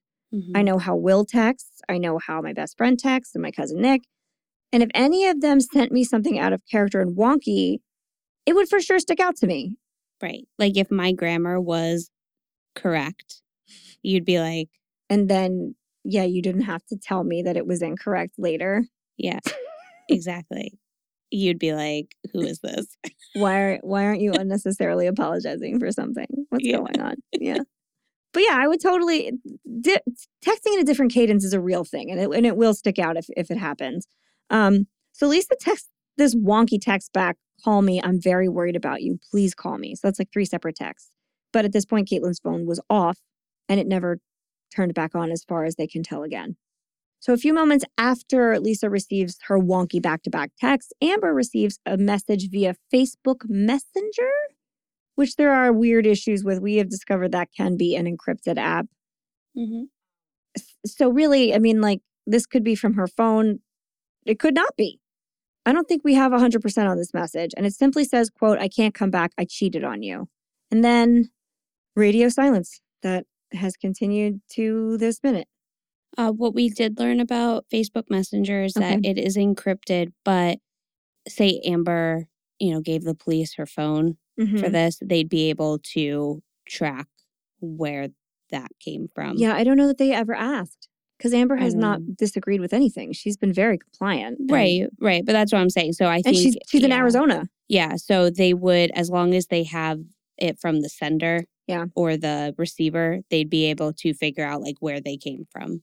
Yeah. So th- this is something that is unclear, and like Lisa didn't even have this information. She was like, I, I truly don't know where that specific message necessarily came from. So that's to mm-hmm. me is a mm-hmm. point of interest because you can be on text you can you can message from facebook messenger from anywhere right but that again is something that the police may have looked into they may have they may have and i guess and have added it in at some point in yeah. time we'll probably find out so at this point the family has gone into full search mode they have called the airport and it turns out that caitlin had never checked in at the airport never gone through security never boarded a flight Obviously, the flight is left at this point in time without a hitch and never had a delay or any trouble on the flight. So there would be no reason that she could not board that flight.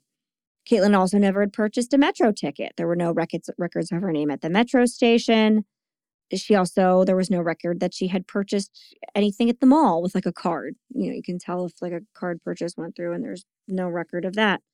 Beyond that, the family believes there isn't really much they can do at this point until the prescribed two days missing has elapsed.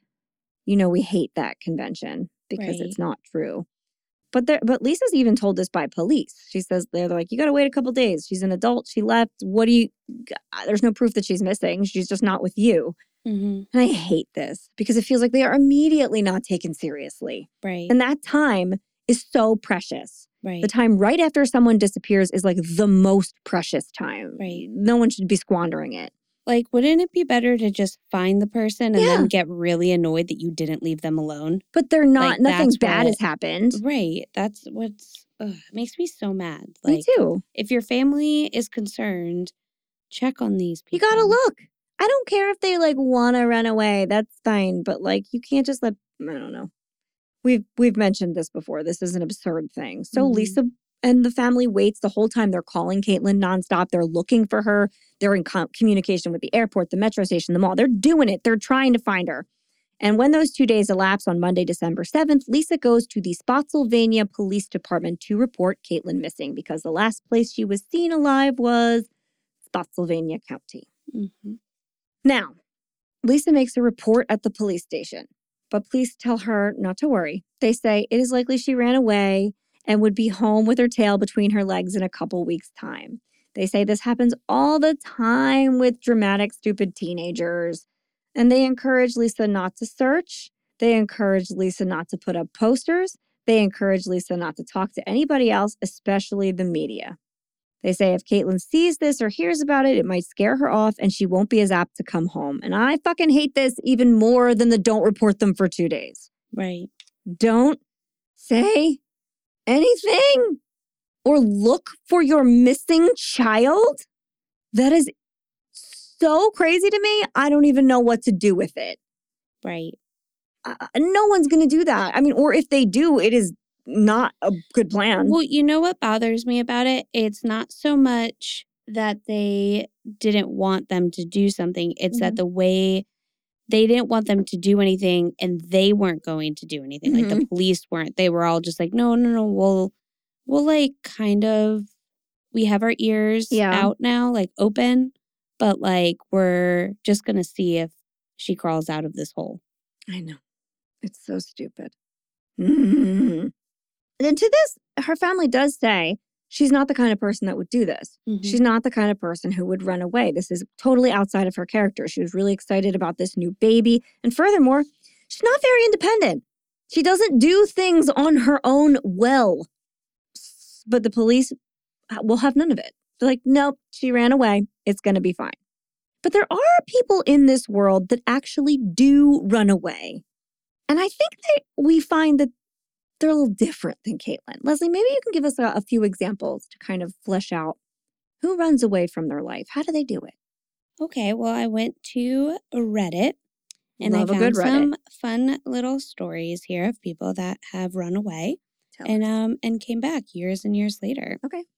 So this one redditor, Koala Bella, said Ooh. that I have an uncle who left when he was 16 in the late 70s. Nobody heard from him until 2004 when he sent me a Facebook friend request. oh, Turns out he's been living on the other side of the country, having a quiet, happy life as a school teacher.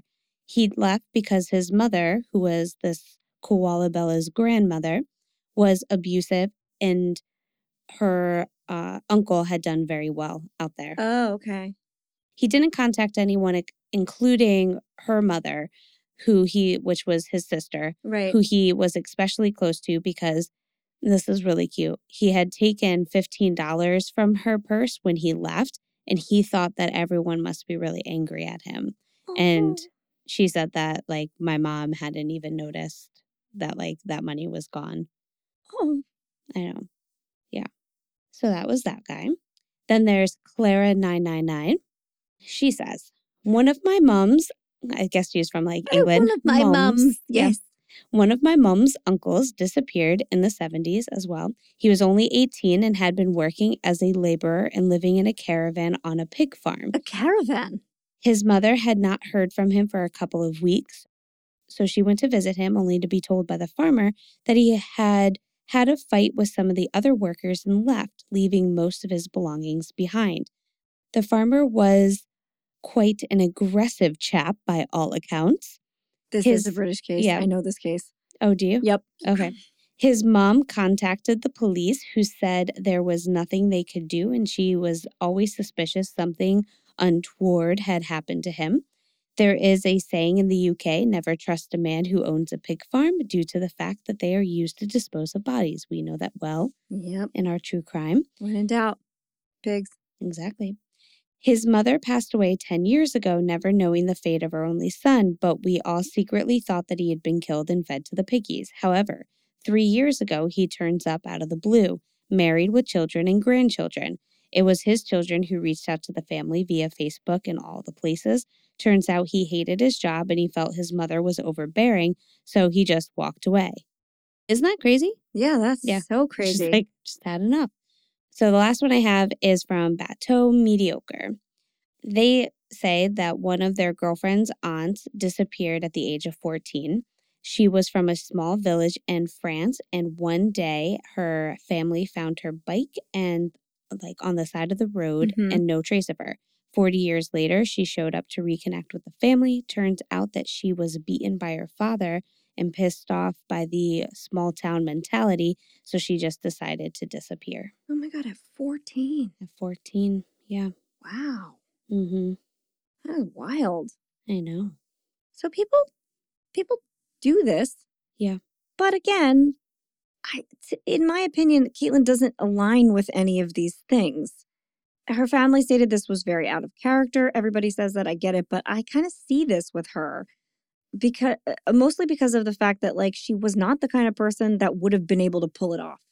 Right. And not for lack of intelligence. She was clearly very smart, but she wasn't like an inherently independent person who didn't want who would be able to sever contact with her family easily. It would have been enormously difficult for her to do something like that. And also, she couldn't drive. Right. Caitlin never got a driver's license, as we mentioned before. So, how would she even get from place to place? Public transportation requires, you know, you use something. There would have mm-hmm. been a record of her somewhere. And police did and do continue to look for her. And there is no security footage of her anywhere. Mm-hmm. And public transportation is one of the first places they're going to look.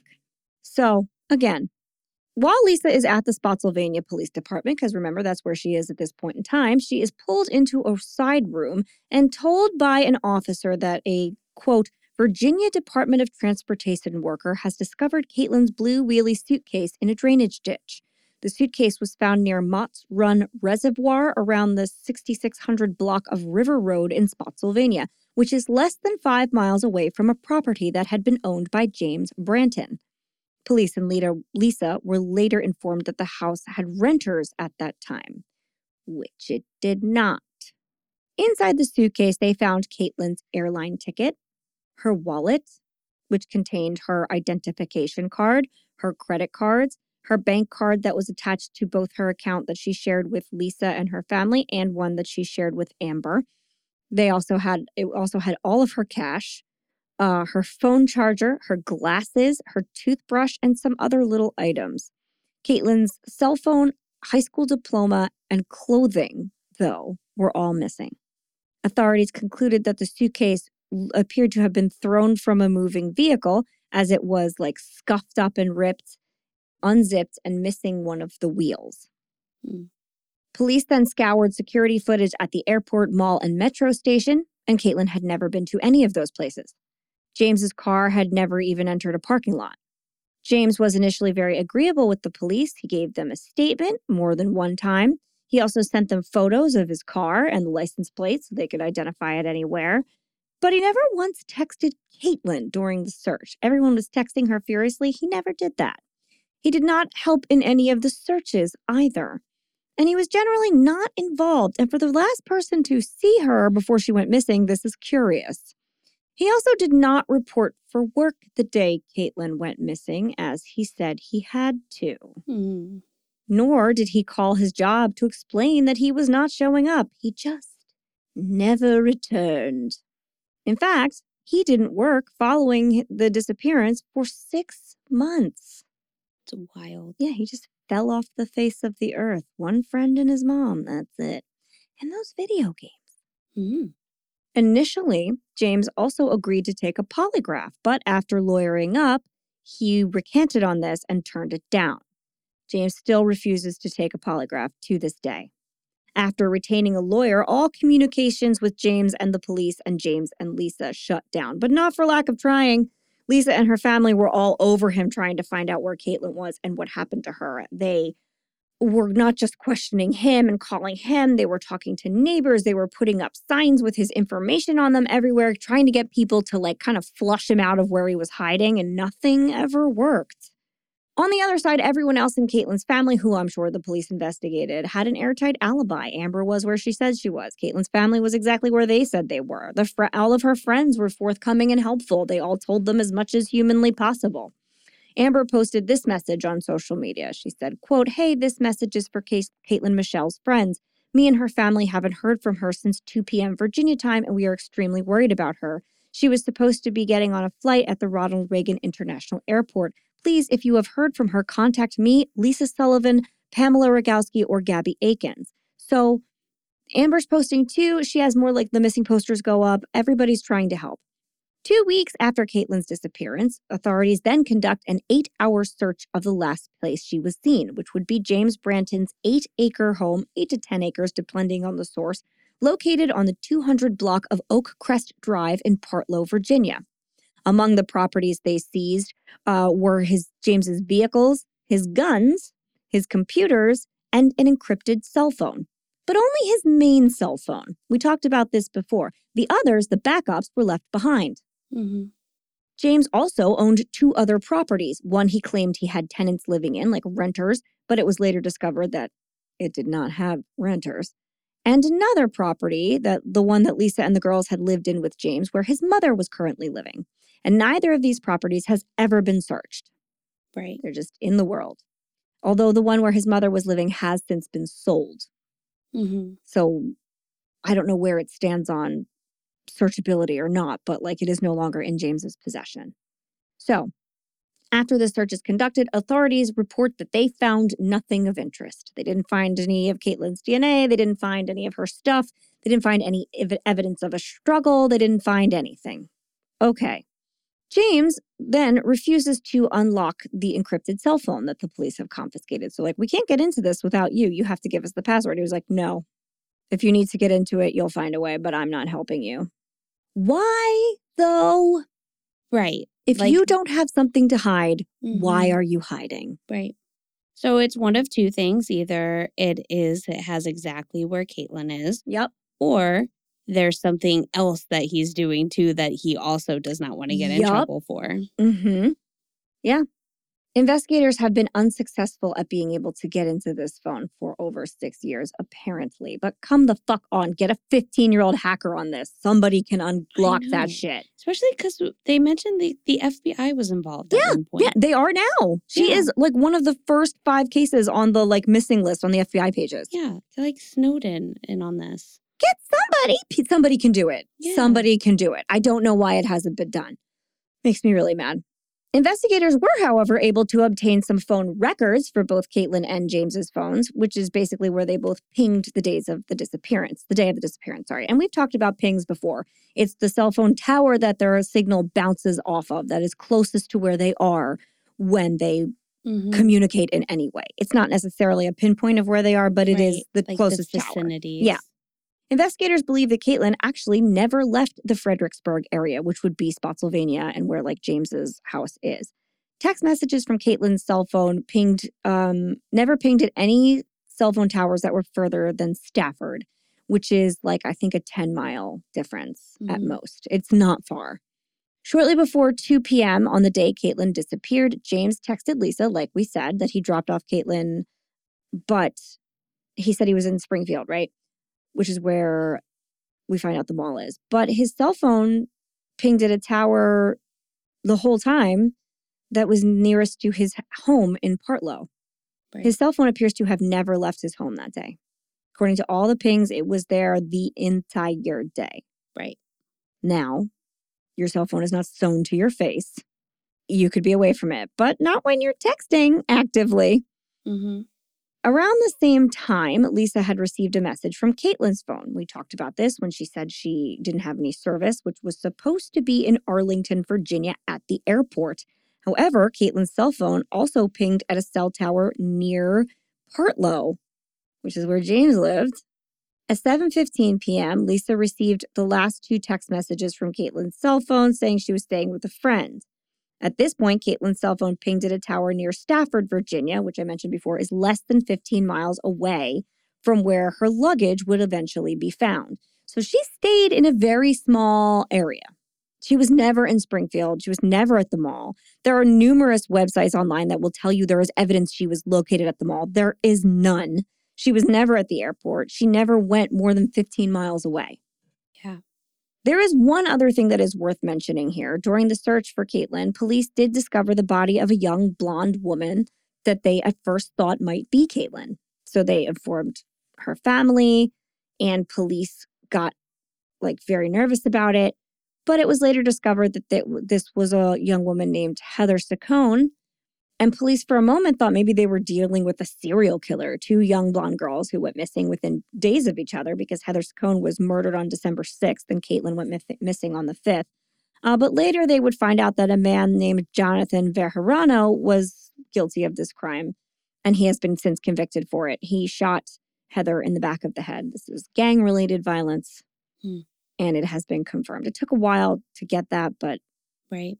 They only briefly toyed with the notion that those two cases were connected. It's not something that lasted for a long time. And that's where this case is right now. Yeah. That's basically all we know. Many attempts have been made since to speak with James, but none of them have worked. Mm-hmm. Um, this says 2021. I think it might have been 2020, but I'm not 100%. A billboard with Caitlin's picture and information was erected by the Aware Foundation in Spotsylvania County. The billboard is located where State Route 206 meets 301, and this has been systematically placed along James Branton's daily commute from his home to where he was working. Uh, at that point in time, it was at the Dahlgren Naval Base. So I guess either he left Geico for another place or whatever. That's where he was working. This missing persons foundation was hoping that the billboard's placement would inspire James to finally cooperate with authorities out of, you know, like guilt or whatever. But it didn't. No, instead he, it just uh, pushed him into early retirement. Early retirement. It sure did. At the age of 42. Age of 42. Good Which you, Which is a little sir. strange for this day and age. His properties must be doing well. Yeah, not the one he sold and not the abandoned one and not his home. It also is noted in several cases, and we do talk about it in the interview, that before James sold the property in which his mother lived, mm-hmm. they did some quote unquote renovations. Right. And one was replacing the dirt floor of the basement with a concrete basement. Right. Now, because we have all read Kristen Smart's case from top to bottom, we know that a concrete anything poured briefly after a disappearance is quite suspicious. Yeah. Could it have been he just wanted to sell this place and the dirt floor made it flood? Absolutely. But it lines up awfully strangely. So, other than that, all we have are theories. Now, clearly, there are a lot of people who suspect that James did something to Caitlin, that she is no longer alive, and he disposed of her suitcase after whatever happened, removing the diploma and the clothing so that there was no way of tracking her or whatever. And and that's it. You know, we just haven't found her yet. And what he's hiding is what he did. Possible, I'm sure. Not what we want to think, but a lot of people think this. There's also a theory out there that um, after cheating on her fiance, Caitlin just wanted to run away from her life. Police say that they uncovered um, messages from an encrypted messaging app, which Lisa tells us she used Kik and she used a couple other things to like talk to people. WhatsApp, I think, was one of them. And those are encrypted. And they said they found a few messages saying that she was like uncomfortable with her situation and she didn't know if she wanted to be home or with Amber. There are just like some chats with friends that raised a few right. red flags. But again, there's nothing concrete and there's no confirmation from these friends. Mm-hmm. But it's a possibility that people have raised and that the police have raised that she just left her life. Mm-hmm. And while this is upsetting, and while Caitlin's family does not believe this is within her behavior, I mean, I hope it's true because right. it means she's out there somewhere and she's all right. Right. And maybe she'll come back. And maybe she'll, with time, realize my family loves me and is looking for me and I miss them and she'll come back. So, as out of character as this seems and as far fetched as it might be, like, I kind of really hope that's what she did. Yeah. she'd have to have been extremely savvy with how she presented herself and what she used. I don't know what money she would have used. People suspect maybe James gave her money. Maybe he helped her with this whole like leaving scheme. He got her a different mode of transportation. He that's a lot of work though for a guy who never left his house and also didn't go to work for six months afterwards. Like, right. What were you doing? Why were you at home for six months? Was it your home?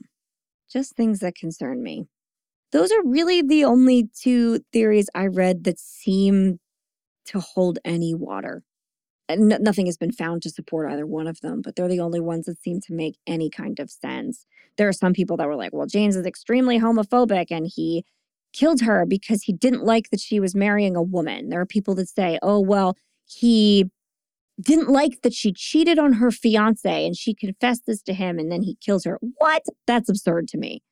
Well, that that that's yeah. the wildest of all of them to me. Mm-hmm. I know, but more theories are going to pop up. Oh, they're all zero over. They're all answers, over. Yeah. Know? But the fact of the matter is, the people who are actively looking for Caitlin and invested in this case just don't know. They just yeah. don't know what happened. It leaves off right there. Yeah. And they've been very active. Like Lisa and Pam and the family have like they've tried to fucking hunt James down and find out right. what's going on. And yeah. he will not talk. Yep. Which we will hear about in the interview. We surely will. And I'm going to leave the rest to that because we have it directly from Caitlin's family, which is a far more valid source than I. So, yeah. Also, the Spotsylvania Crime Solvers um, has volunteered $2,500 of a reward for any information which leads to the discovery of Caitlin Akins. So, that has been put into place as well, which is great. Uh, and if you want further information or to try and help, you can go to the Facebook groups Help Find Caitlin Akins and Find Caitlin. They have a pretty large base and people are fucking doing the thing. So if you want to get in there and help out, you can. And we will give you further sources as well as they come to us. So, what you guys are about to hear is a conversation that Leslie and I had with Lisa and Pam. Uh, so, Lisa Sullivan and Pam Rogowski who are Caitlin's mom and aunt. And um, I think, God, it's going to really reveal a lot of twists and turns in this case that you don't necessarily see coming. Yes. So give it a listen. Mm-hmm. And uh, I look forward to having many more conversations about this one. Absolutely. And uh, fair warning the beginning of the yeah. interview is a little choppy we were still getting uh, our bearings with some of the sound. Yeah. So um, it does clear up about midway through the interview. Mm-hmm. But just so you know, yeah, just be patient. Yeah, just be patient a, with us. We got we got some things in. We got some extremely important things in, and it's a Zoom interview, mm-hmm. so there are always like we uh, have a recording studio. We're very lucky, but that's not what like most people have in their home to record it, and they have their family there and their dog there, and life is happening, and so you kind of have to bear with it a little bit. Yeah. But it's very good. It's okay. amazing. Enjoy. Yeah.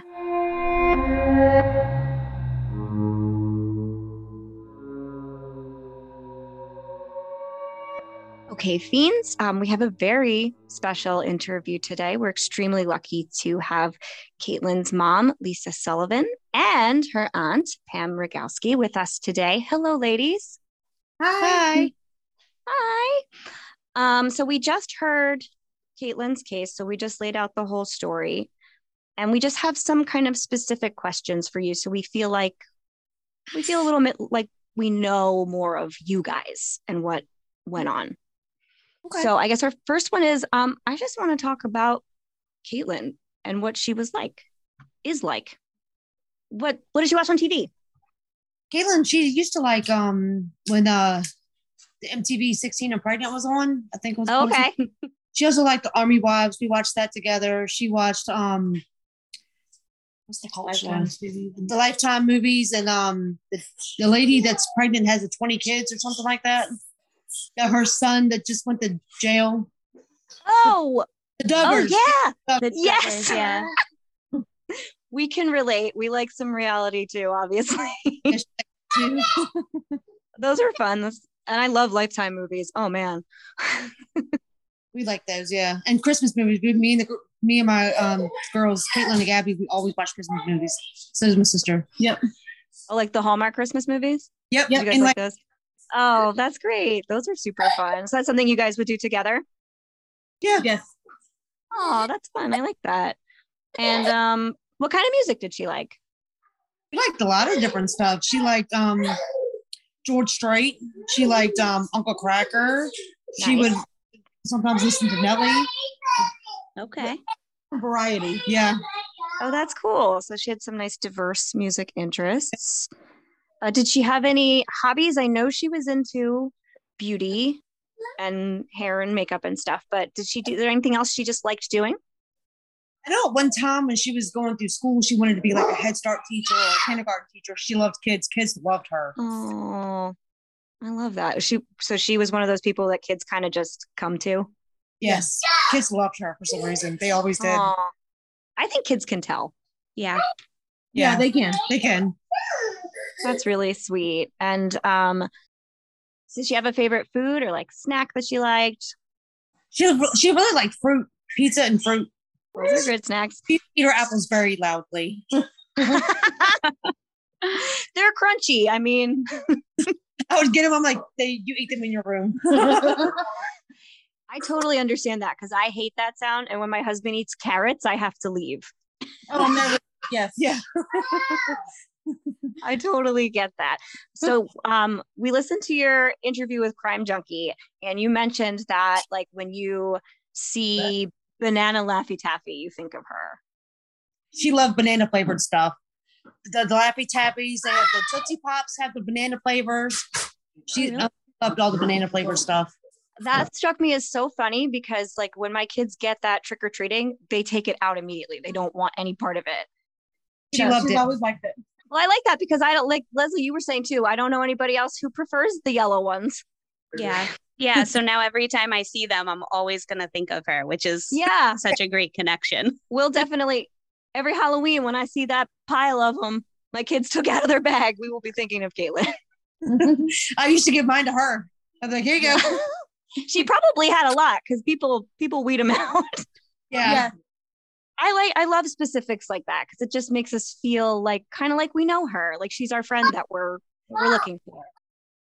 So I know she liked to dye her hair a lot. Did she have a favorite color that she liked to dye her hair? Oh, that's a good one. No, she just liked random colors for, for the most part.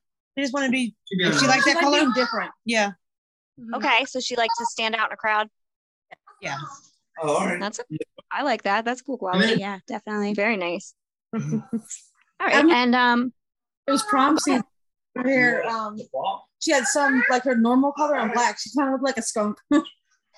Oh, I love that. that was popular for Mhm. there was a time.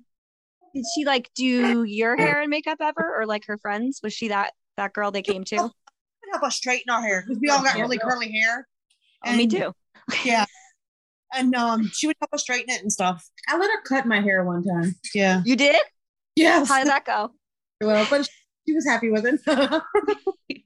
Okay, that's brave. She was younger. How her hair was. But her Her hair was, hair was curly. Oh, she was mixed. Oh, see, all the pictures have it so like glossy straight. She straightened it. She, she did a great job. She did. She does. Yeah. That's awesome. Okay. I love that. So she graduated high school a year early. Would you say she always liked academics? She was always into like being book smart and stuff. She was pretty smart. And when we moved from one county to another, and she was like, I'm just done. She says, Can I graduate?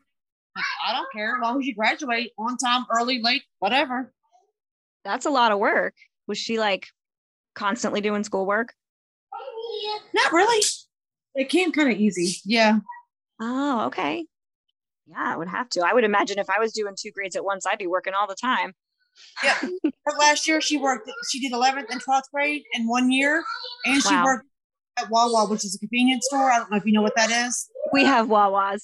We love a Wawa. Yeah. Nights, and she worked sometimes second shift, sometimes in the sometimes and whenever. Yeah. She worked there, just going to full school full time and worked. Oh my gosh. That's a lot. Mhm. Also, we love Wawa, so we're here for that. So, graduating early is a huge accomplishment, but like, were her friends disappointed she didn't spend the extra year with them? Because I, I think so because a lot of her friends, um, she still kept in touch with. So you'd say she was good at staying in touch with her people, even if there wasn't like a mandatory reason.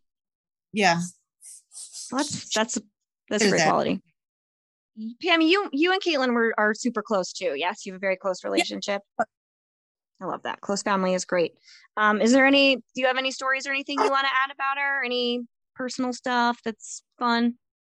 That's with her being ditzy sometimes. Like she'd call and ask about like how to make things or and just stuff like that. She didn't know what to do with certain things, and so I would help her. Did she call you and ask like, "What do I do next?" Yes. She was a true blonde. Yeah, sometimes she just didn't know. Like she was making something and the bowl was too small. I'm like, "What do I do?" I'm like, "Get a bigger bowl, Caitlin." that kind of thing. It's really funny. One day at the house, we had not moved the kitchen around, and she couldn't find the microwave, and it was sitting right there. I did it. That sounds like something I would do. For sure. I get it. That's all right. Uh, so, in most cases with missing women, and this is something Leslie and I have talked about a lot, authorities always assume that they've just run away. They always say that. She'll come back. Just leave it alone. They'll come back. Don't. They said she was being a dumb teenager and give her. They'll give her two weeks and she'll. Yep. Don't do any interviews. Don't do any. Cancel the searches. Don't do interviews or nothing. She'll be right back. Yeah. Cancel the searches. Yeah, that's what they said. The first big search we canceled because we trusted them, and now we yeah. knew it was wrong, but we had the, the only ones we trusted. So, and it was wrong. It was completely wrong. We didn't know because this we've never gone through this before. They, they they're experts. They should know. They told us to do it. I was like, well, that's what they said. Let's try it. So we can't Police. Huh? Police told you to do that? Yes. Oh my god. The first detective that was on the case was doing the police to cancel. Yes. Oh. Young teenager. We can't keep her in the spotlight. If we keep her name out there, she's never going to show her face. If, if you let, let it die down and don't do uh, don't do this and don't do that, and she'll come back. Yeah. I kept telling them she's not like her. This is not her. We can't do this. She would never That's, run. They wouldn't blame me. that is shocking because you are her family, obviously. You know what she would and would not do. Right. They didn't listen to us. No. We and were this not is whatsoever. And is this the Spotsylvania Police Department? Yes. Okay. Oh, see, other coverage of this case will say that, like, oh, yeah, they started right away and everything was fine, but they did not. They did not. They make it seem like it, but they really didn't. We've run into that in a bunch of other cases that we oh. tell that, and it's only women and girls. Yeah, we've we've heard a lot about that. You see a lot of that on TV on the, the on the um like the Discovery Channel with all the different missing people shows. You hear a lot mm-hmm. of that's a nightmare. So she doesn't have as much rights because she hasn't been. We don't know for a fact that she's been murdered. That she's only missing. So that's not a big deal if, if she's. We know for a fact she's been murdered. Yeah. We've heard that numerous times, haven't we? Yeah. Authorities said that to you? I'm sorry, I'm appalled. That's awful. Been told that. Yeah. Lisa's also been told don't don't call us. We will call you if we have any news. That's your child. Of course you were calling. Exactly. Yes. That's appalling it's really funny how other retellings of this do not include that. It's always like, oh yeah, they were on it. And like um, even on say the Facebook boards and stuff, a lot of people are like, please don't come at the police because they did everything the best that they could. They're great. No, they haven't. well, we're six and a half years in, and yeah, we're at the same we were when she first went missing that day as we are today. There's yes. been nothing changed. Nothing. nothing. Nothing has changed. So you tell me is, what happened. That is. I'm not gonna. We can give them tips. So people say something to us. Hey, we may have seen her. They're like, oh, don't worry about it. We feel in our gut it's not her. We've given them our own tips about different people that have said have saw her, things about Snapchat and everything, and they didn't investigate any of them. Nope. We they were the feeling their her Snapchat. We were the ones that opened it up and found out who had it. They didn't. After multiple, multiple times, we told them someone had it. Yeah. They didn't investigate it. We found it. We did it ourselves. Yeah. Wait, what happened on her Snapchat? Someone had come to find out. We didn't know who it was, but someone was right. posting on her Snapchat every now and then.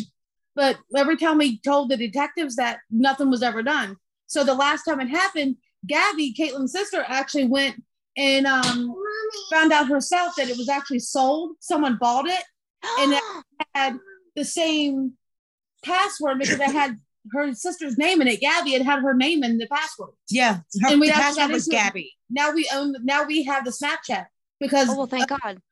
We did our was own there, work. Good for you. That's awesome. Did you find anything on her Snap account that was useful to you? I mean, I know Snap disappears so fast. But even if we gave it to them, they probably wouldn't have done anything anyway. There was nothing on. So, is there anything else that you guys did on your end that we may not know about? Because I mean, I've read all of the the things I've read are formal. They're on TV. They're on the internet. They're a lot over the years. Is there anything you want to? Yeah. Yeah. We've held a lot of events ourselves. We've actually got um tips of the events that we've held ourselves that we've been investigated because they were not investigated by anyone else. Really? What did you investigate? Um, there was like there was a tip that she was found in um that someone saw her in Kentucky, and all this other stuff. Like there was another one that she was sighted in Utah. We didn't go to Utah, but we tried our best to investigate it. Right. There was skeletal remains that was found in Georgia. That I I called and talked to the medical examiner, examiner on that. About. It was not Caitlin, but she sent right. all this information to get that sorted out to see if it was Caitlin or not. Just stuff like that that we yeah. do on our own. Yeah, we searched where her luggage was found. We've searched the stepdad's surroundings where he lives at. Um, we've there's numerous and numerous stuff that we've done. We've done. Wow, wow, wow, wow.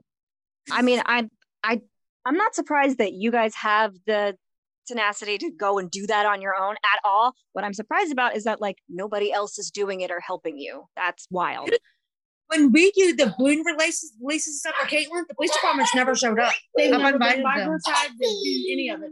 We've done it by ourselves without their permission. And I've invited them. I used to invite them, but I don't invite them anymore because they don't show up. Oh, I don't blame you. Hey, Fiends, Leslie here. This next part of the interview gets a little bit more choppy, so I wanted to just fill you in because it was going to be a little hard to hear. Lisa goes on to tell us that she is going back to school to become a private investigator so that she can really take things into her own hands. She will learn what she can and can't do and can actually become a better help to find Caitlin and even other families that need support in missing person cases, which we just thought this part was really awesome, uh, especially that, you know, she could be a support system for families that might not be getting it from the like local police department or the FBI. This is also where we start bragging about how awesome all of our fiends are. That's you guys. And we tell her that you will share and donate when and where you can. So, you know, don't make us look like fools. Just kidding. Lisa tells us about how the Crime Solvers and the Aware Foundation, which are both private organizations, have helped them in ways that the police have not, which we just found bonkers. But anyway, the crime solvers donated up to $2,500 in a reward to anyone who comes forward with solid information on the whereabouts of Caitlin. And then the Aware Foundation put up a billboard that has Caitlin's missing photo and a number of where to call with any information. Um, we will have all of that, uh, like the exact number and everything like that, at the end of this episode. Lisa tells us that they put this billboard up on the same route that Lisa's ex husband and Caitlin's stepdad, who is James Branton, uh, it's the same route that he takes to work. And the Aware Foundation and Lisa and her family hope that if James saw this billboard every day, it would push him to be more helpful with the case, either by confessing something or literally just helping at all. Uh, you know, we got really frustrated with this in the episode. But instead, all the billboard seemed to do was push him into an early retirement at the age of 42, which is also bonkers to me. Anyway, so now we're about to get back into the interview, and this is where we're going to talk a bit more about James. So thank you. Enjoy.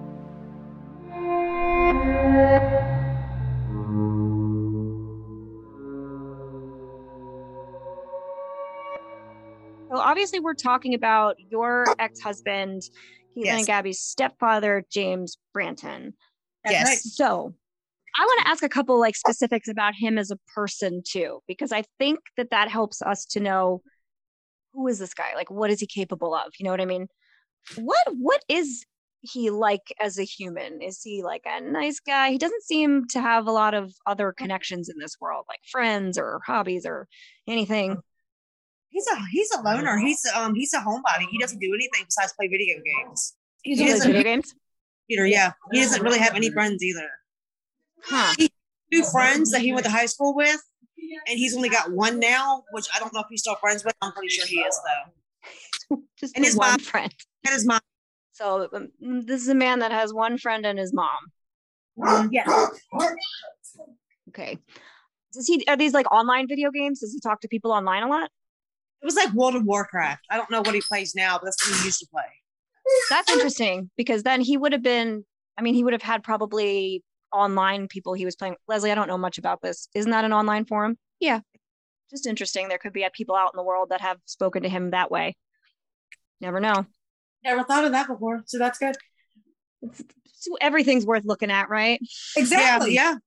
Because he, yeah. you know, he might have an online friend he talks to every day that might know something. He might. He might have someone that he games with, and because you can talk through I know anything with an online server, they all have like ways that you talk to each other, whether it's like via headset or a chat. Yeah. don't they uh, also have different names? It's not their real names either, right? So they're not going to know he's James right. Frank. Also, no, yeah, they, they wouldn't know it was him. That's interesting. Yeah, that's very interesting. That's gonna be something we talk to the FBI about. Yeah, I hope it helps. it's something I've never thought. I haven't either. Years, yeah, so that's that's awesome. Well, yeah, some people that seem to be loners like that, the only way they can communicate is through the internet because they don't have to make a person to person connection. You know, it's like easier. Never thought of that before. Yeah. Never thought of that. So, would you classify him as like a paranoid person? No, not paranoid. No. I'd say narcissistic. Yeah. I run into that a lot. He thinks he has to have the last word. Yes. The reason I ask is because I wonder is does he have a documented distrust of authority? Like the cops are always going to get him. He doesn't.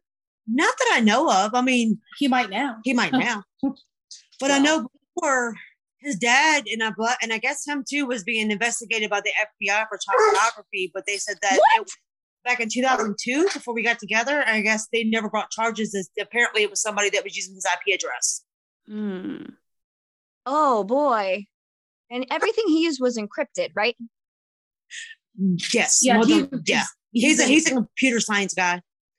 You remember when the androids first came out when they they slid up and had the keyboard? We yep. had them, and um, he first got it. He put his own operating system on it. He thought he fried it. He thought he had to get a new one. Hmm. Whoops. But he didn't. He didn't fry it.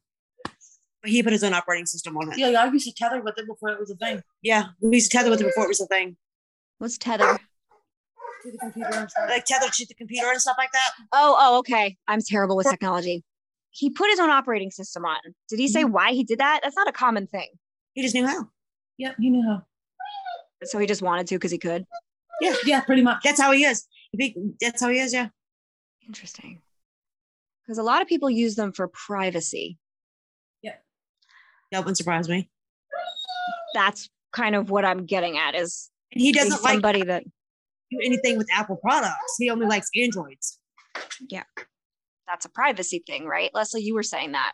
Yeah, the you can mess around with the um, like non Apple products a lot easier, make them your own, keep people out of stuff that you don't want them finding. do whatever you want to Android. Mm-hmm yeah see i think that's interesting. That's that need for privacy to me is like well why do you need that much privacy? I don't know i never thought of that before. Nope. To me and this is long after the fact me me looking with fresh eyes on this whole thing as a whole that's kind of a red flag. If you're a guy that's like i can't have anyone see any of my stuff ever what's your stuff? Hang on once yeah that is true. Just text it to me or something. I'm gonna write this stuff down. So yeah, You said his father was investigated for child pornography? Him and his dad, because he had the same name. The same oh. different middle names. Okay. Did they find anything? No, they didn't. He never they never got arrested. Nothing's on their criminal background or anything. They said that um someone was using I don't remember what state it was uh, using his IP address. Okay. All right. Hmm. That's interesting but, to me because but if that kind of stuff, maybe he made that IP address go to that guy's house. Could be. Because if he's he's he's very tech savvy, so I wonder if he could have done that back then. I, I don't I don't know, but I wouldn't put it past someone who had that kind of technology right. knowledge. So that's something I can ask the FBI. Sure. If they follow through. One can hope. Um, I wanted to ask about his mom. So you said that he was very close to her. Now, um, how was your relationship with her? And was Caitlin ever close to her? Me and her relationship was not very good because when me and James were married, he actually made her leave and picked me over her because she was crazy. Mm. Oh boy.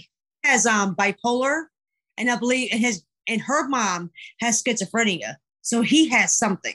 Okay. So that would be our other question then, because you had mentioned in previous interviews that there was like before you guys got a divorce, there was that bout of like his anger and he was depressed and it wasn't going well. And then, um, you know, got to the point where you had had enough. And then, um, and then there was a year where he just kind of got better. Did he get some help or, um, or did it just kind of, did he just snap out of this phase? It seemed like he got better. We weren't living together. We weren't together anymore. So when he we seen him, it seemed like he was better. He could have hit it very well.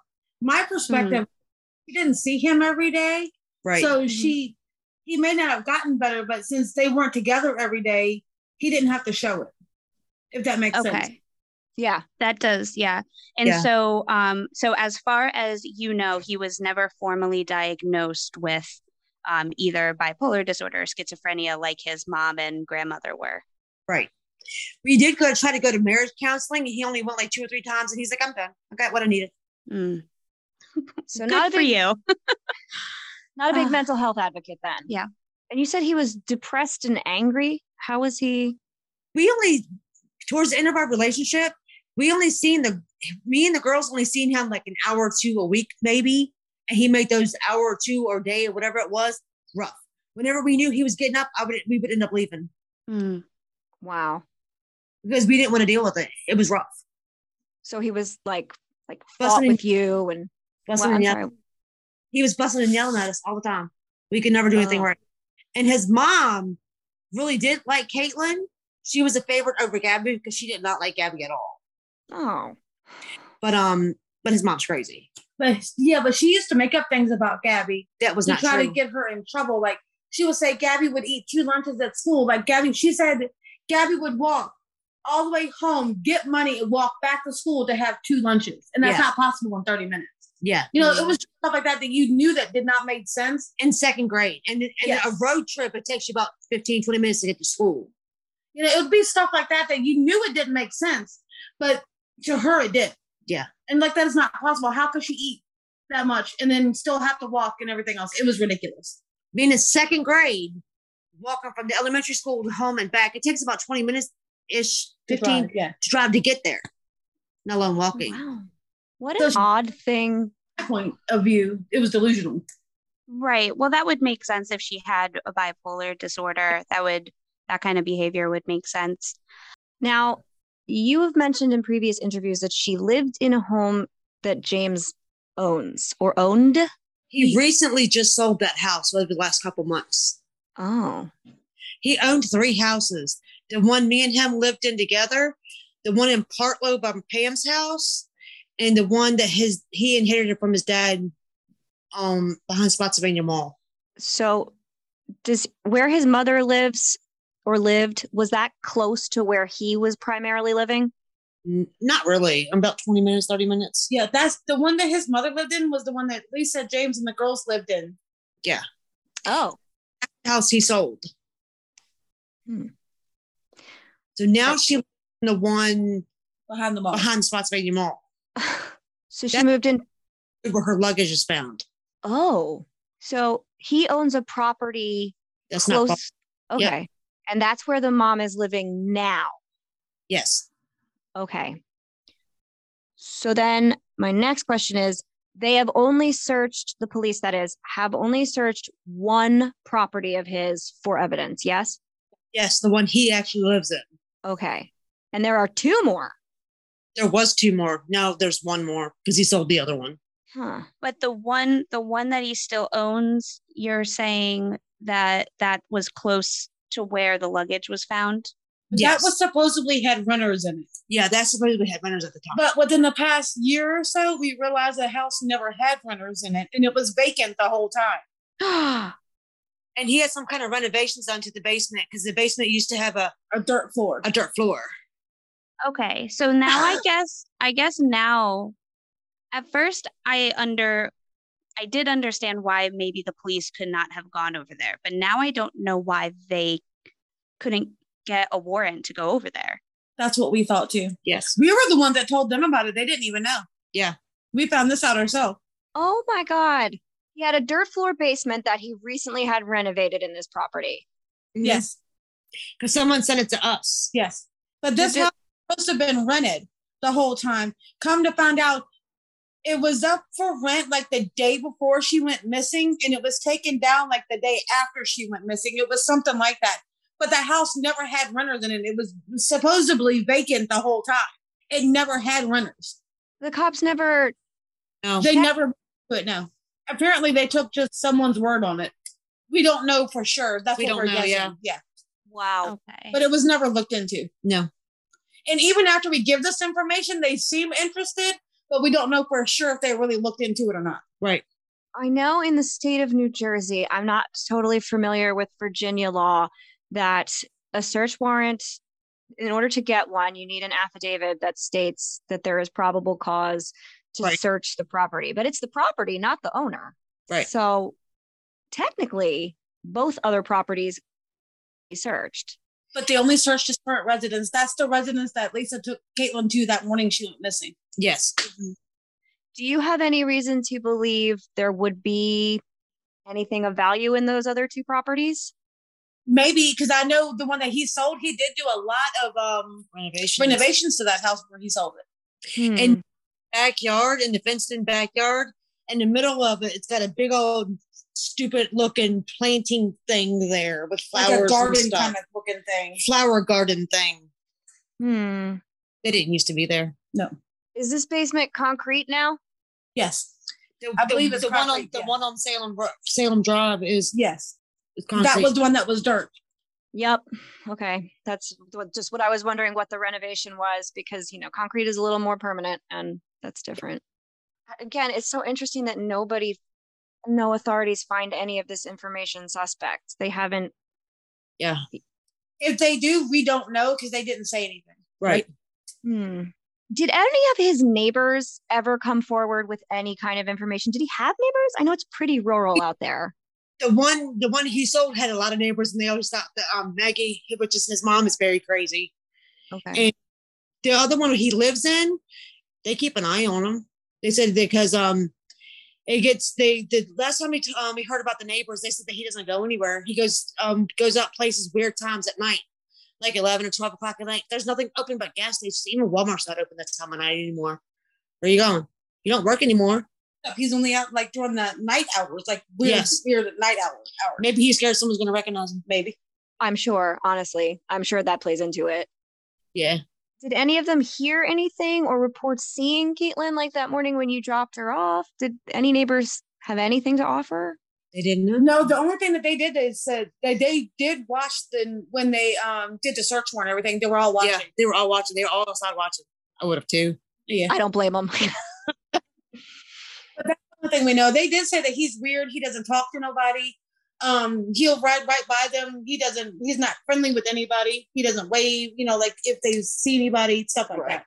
Have you heard of the um oh, uh, True Crime Daily, Yeah, something like that. something like that? You know Yeah. they did it in Caitlin, right? they did an interview with who? Crime Watch Daily. Yes, Did you watch it? I may have. I watched a lot of them. He actually, Jason, uh, James tried to actually run them over and his the, The the, camera camera, crew, crew over to get out of his yard. Oh, I did not see that. I will though after we speak. Yes, because I told him, I gave him plenty of time. I said, if you don't come forward and talk to them about where Caitlin is, I'm going to give everybody your name, your face. I'll give them everything you they want of you. And he said that's going to ruin me. And Lisa's like, well, that's, that's your, your, choice. choice. Like he didn't put up Caitlin's missing poster. He his Facebook page doesn't have any information about her going missing. He had, he never engaged in your search no. at all.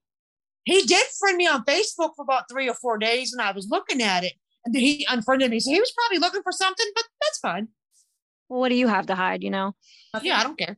Wow. But he first went missing, he didn't attend to any of the searches. He didn't attend to any of it. And he knew when they were. I told him he didn't. He didn't come to any of it. And the according to like police records, he also did not try to contact Caitlin at all after she went missing. Right. Yep. Because you guys were like texting and calling, but he didn't yep. do any of that. We were told there were pages upon pages of us giving out her phone number to have people call her and, and text her. He's the only one that never called or texted to texted to see how where she was and what she was doing. Yep. Okay. Well, when you don't need to. Exactly. Right. That is because we come from a really big family and we told everybody. Good. Everybody her phone number. We have lots and lots of family. And every one of them were trying to call her. And they're her friends, her friends of friends. Everybody was trying to call her. They had pages or pages of people trying to call her, text her. Where are you, Caitlin? Yep. I, I wanted to ask also about her friends. Uh huh.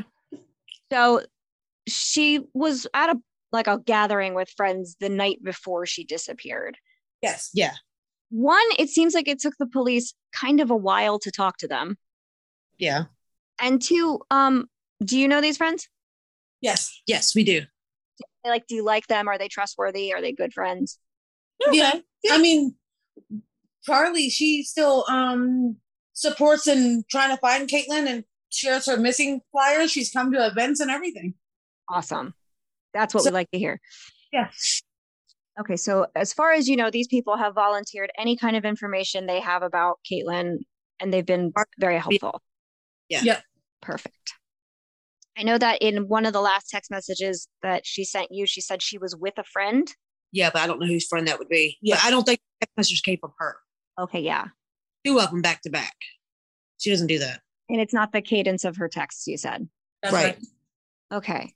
Interesting because that's what I was wondering. One, I, I had read that, that you said you they were from her phone, but that doesn't necessarily mean she her thumbs were typing it. Right. I just wondered if um there was any more on whoever this friend like who's this friend? Who you with then? You know? No. Okay.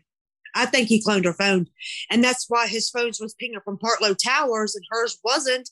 I think he cloned her phone and took her phone and left his at home. Yeah, because uh, if his he doesn't have his phone isn't super glued to his head, it could be at his house and he's not. And he can have multiple. He he usually has multiple phones laying around. Oh, really? He can make it so he can clone Caitlin's phone and whatever. You know what I mean? That is a paranoid person to me. Why do you need so many phones? I mean, he always had a spare. Okay, that's an expensive backup.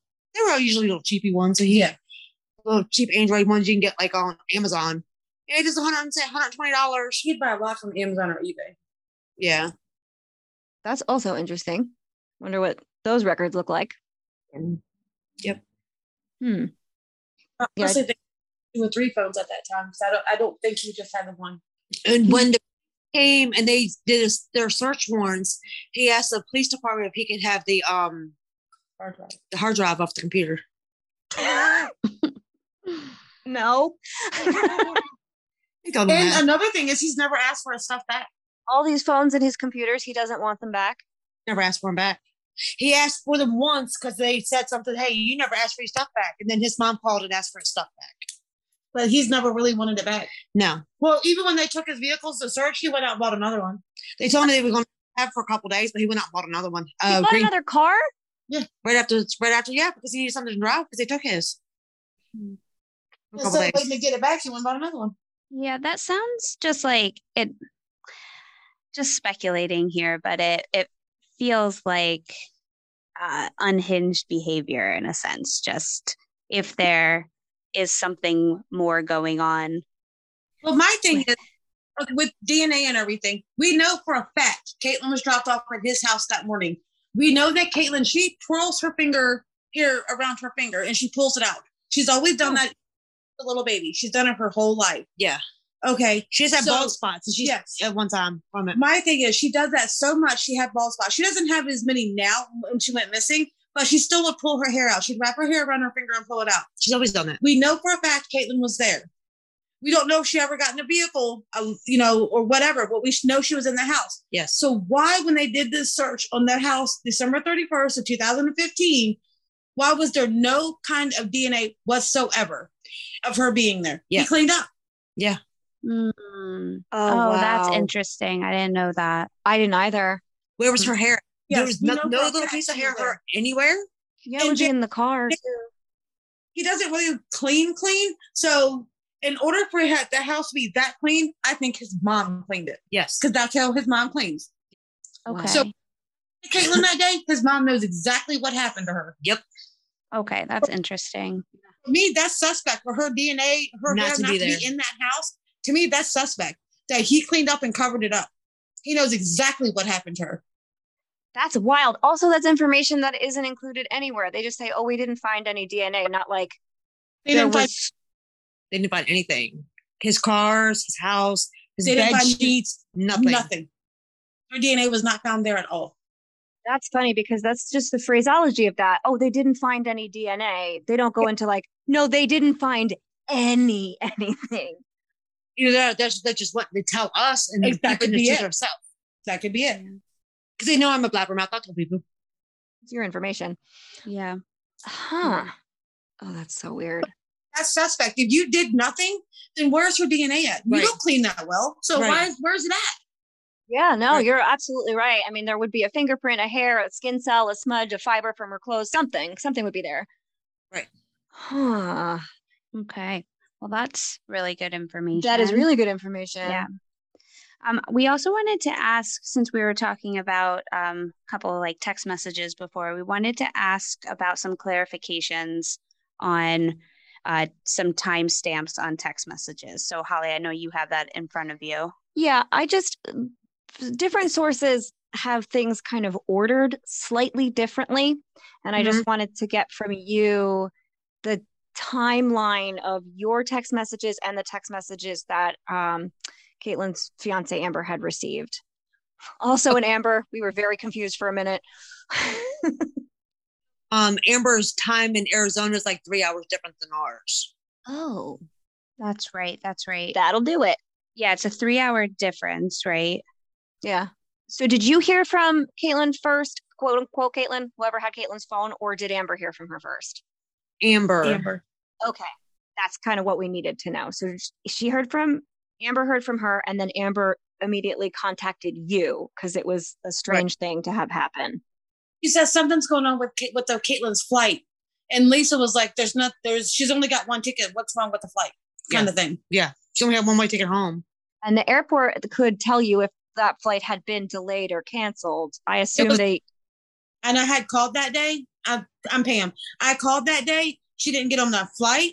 She didn't make it to the airport. We paged her. We had called the airline. She wasn't at the metro. She wasn't nowhere. Nope. Okay. And the flight left on time. You said. Yes. Okay, so not even that. I mean, obviously, this is none of this is true, but it's No, from the. Change ticket. Either try to delay it, was- for another day or anything. No Nothing. change. Tried. Nobody tried to change it or nothing. Nobody tried to cash it back out to get money. Nothing. And her cell phone pinged, not there anyway, right? The furthest it went down that way was like Stafford, right? Stafford Courthouse. Yeah.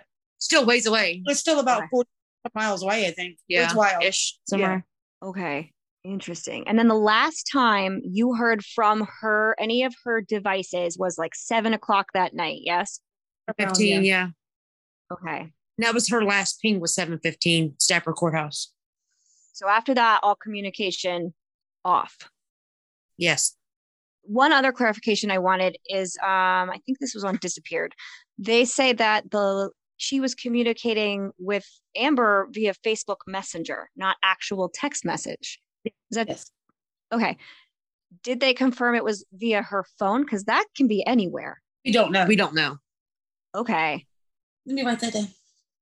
Because that's also interesting. I mean, you can sign on to any computer in anywhere or anyone else's phone. I could go onto Leslie's phone right now and get onto my Facebook and message you. Well, her password was like some type of her and Amber's initials with their anniversary date or something like So That was- like It was at one time. I don't know if Yeah. it still was or what, but it was at one time. I don't remember if it was the last password, but at one point that was the password. so not like Fort Knox to crack. Right. Okay. Yeah, I just think it's interesting that she used a different messaging system to get in touch with Amber. Also, Leslie and I through our our, our investigation discovered that Facebook Messenger is an encrypted messaging app. Oh, I didn't know. I didn't know that either. I didn't either. I didn't know that. Yeah. but apparently it is. was using Kik too. Yeah. I was going to ask you that too. That's the app that she was using that the police cannot trace. Kik. Yes. Well, we used Kik at my house when we were living in Caroline County because sometimes our we was just wouldn't have cell service and And stuff like that. So messages. that would send better messages. So we would use Kik at the time. That is also interesting because it only has ever reported that Caitlin also used encrypted messaging apps to talk to people, not why. Right. That's one of the reasons why she used. We had Kik at the time. I don't know who else she talked to, but we did have Kik, didn't we? Yeah, we all did because we all communicated together. right. Okay. So that's not necessarily out of the norm then for her to be messaging that way. And me, Gabby, and Pam, we use Facebook Messenger all the time to message each other. Okay. Oh, so do I. Mhm. Yeah. But the way it's reported some places, it makes it sound like she was doing something secretive. But the way you're talking about it, it wasn't at all. I don't Uh, think she was. I mean, Caitlin could be a little secretive about things, And But- some naive, but I don't think it was naive, anything yeah. like that. but Caitlin, is she she could never hide things very well. No. So it's And she was a crier. She cried about everything. yeah, she cried about everything. She always has. Aw. If she was upset, you know. Yeah, you would know. Oh, and before she disappeared, there were no indications that she was unhappy. No, none. You would know with her how she is. And she and Amber were happy together. As far as I know, they they didn't seem unhappy. And there was this thing on there that like maybe she told James that she cheated on her and that's why she didn't come back or you know she I mean I don't think I think James did the messages and I think Yeah. he picked the one of the number thing one things that people fight about it's either money or cheating and that's what he picked. Yeah. It's a good point. Yeah. And James know that Caitlin has cheated on people before and Amber before. So it's not out of the It's not ordinary. far fetched for him to say something like that. But think about it. Oh, Cheating and money is what most people fight about. Yeah. for So sure. it'd be far fetched for him to make up something. Right. So we're under the impression that Caitlin did cheat on Amber the night before, but did that not actually happen? It could have. It could have. Oh, But- upset and be like, oh, I don't want to go home. It's Mm. happened before. And Even if she didn't go home, she knew she could stay here with us. yeah, she always knew that. okay. I think it's interesting that there's a history of, of of cheatings because that again, it makes it seem like this was this big event, and then she was like, it had never happened before, and it was awful. That's right. Right. And it's not, that's not true. Huh? But- regardless, Caitlin knew she could always come home. Yeah. So Yeah. for her to go missing and be going and like this, it was it's out of her normal. Yeah. So she wasn't going to go back with Amber. She knew a hundred percent she could have stayed home with us She knew that. Okay. Gabby having Landon, we thought she was going to actually end up coming home because of and Landon. doing finishing her hair here. We think she Mm. would have went back and stayed for a month or two and then wanted to come back to see Landon and see him grow up. Okay. So my my other question then would be um just because it seems like we are getting kind of different um storylines from some of these other podcasts and and just the media I would say. So when you dropped Caitlin off that morning and and James was going to take her to the airport in other tellings it was like she was excited to see him and she couldn't wait and that was going to be a great like you know they hadn't talked in a while she hadn't seen him in a while but eh, do you remember how she actually felt going over there She was fine about it. She was excited. okay okay And it seemed like, like I said before, it seemed like he had changed and they we weren't arguing with him anymore. And he gave her money and birthdays and stuff like that. he still talked to the girls. Yeah. okay even though he wasn't their dad, he still talked to them. So she was Mhm. excited to see them. He still went to their school recitals and everything. Yeah, okay Him and Lisa split up. yeah, he still did. He, if I didn't have money for groceries or the electric bill, whatever, he helped pay for it. Wow. Huh. So, because if I needed money, I call him. okay That's what he told me to do. If I ever need anything, call him. Oh, absolutely. That's what I did. You need help, get help. That's how it goes. And so, no problems of going with him. Okay. Huh. Because Pam's husband was the one that was supposed to take him her to the airport, but Oh. he had overtime at work because he was working at a factory. Mm, So the only person I could think of at the time was James. And she was like, "Yeah, that's fine." yeah. Yeah. Have you guys ever been to the DC area? Only a few times. My husband lived there for a while in DC. You So know the he's- right? Yeah, it's very I- congested. That's why I'm gonna help me take her down there and pick her up. I'm not good mm-hmm. in traffic. I don't blame you. And you, and you said you like the Springfield Mall was not like not a hangout for her. No, I never. We didn't even know them all We didn't even know it existed. Never heard it before until then. Huh. Until she, So why would she want to go to a mall that she's never heard of and use a metro that she's never used before? by herself. Doesn't make sense. Especially if she was a person prone to like kind of needing guidance through new experiences. Like you said, if she had a mistake when she was cooking, she had to call you. There was no way she could have done it by herself. And James knew that. Yes. The last time she rode a train, we were at DC and She They- was like five. five or six years Yeah. old or so, and she called it the Boogie Woogie Choo Choo train. How would she, being that little, to go to be 19 and be able to navigate the metro system? There's With no way. Bags across all those bags. Grab all, all those bags across the traffic, everything. Yeah. There's no way. Yeah. I mean, the subway confuses me. This is the first um time she's traveled by herself. by herself. Oh, that's the first time she's ever traveled by herself. Yes. Hmm. Also interesting. Right. So in that case, it would be even more pertinent that she just gets straight to the airport. I would Yeah. feel that way as a as a parent. Just get my child right to the airport, even if they were going to be there early. Yep. Yeah. He said he had to be at work at three o'clock. I said, that's fine, long as she gets there. I don't care if she gets there early, long as she gets on her flight. Let me know when you get there. Let me know when she get gets through security. Let me know when she gets on the plane. Let me know when you get You home. wanted to know all the steps till she got on the plane. Yep. Right. But then, as we know, the police like went through all the footage to see where his car was in that area, and they couldn't find his car anywhere there. So they aren't his- even sure that Right. he actually drove her there. His car wasn't there, he wasn't there, and she wasn't there. Right. Yep. They, they just they said they don't even think she made it out of Spotsylvania County. That's what they told us. Yeah. I know I'm starting to feel that way now too.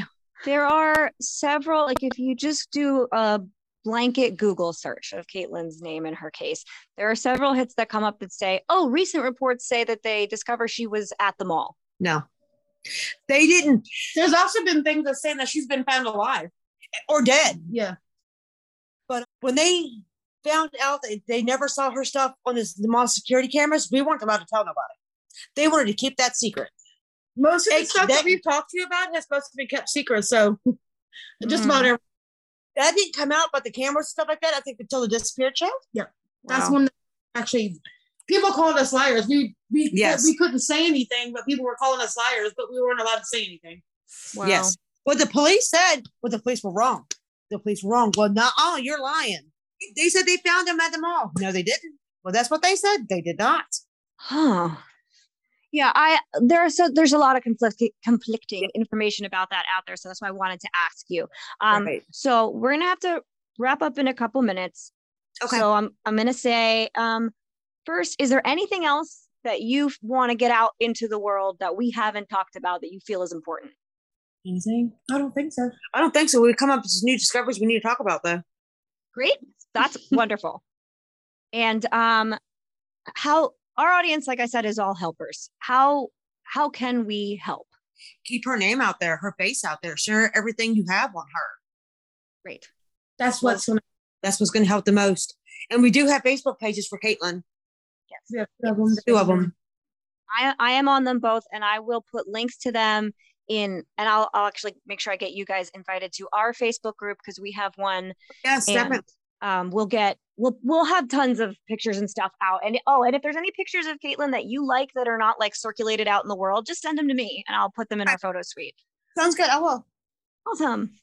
Um, so yeah, if you have a GoFundMe, if you have a foundation, if you have anything else, make sure you send that to us and we will provide the links in our show notes and all of our social media for all of our fiends so that they can um, do whatever they can to help you. Awesome. Okay, thank you. so Thank you so much thank you guys for for talking to us today. And uh, yeah, we look forward to getting your info out there. Awesome. Thank you so thank much. You. Take care. Thanks, bye. Bye. bye.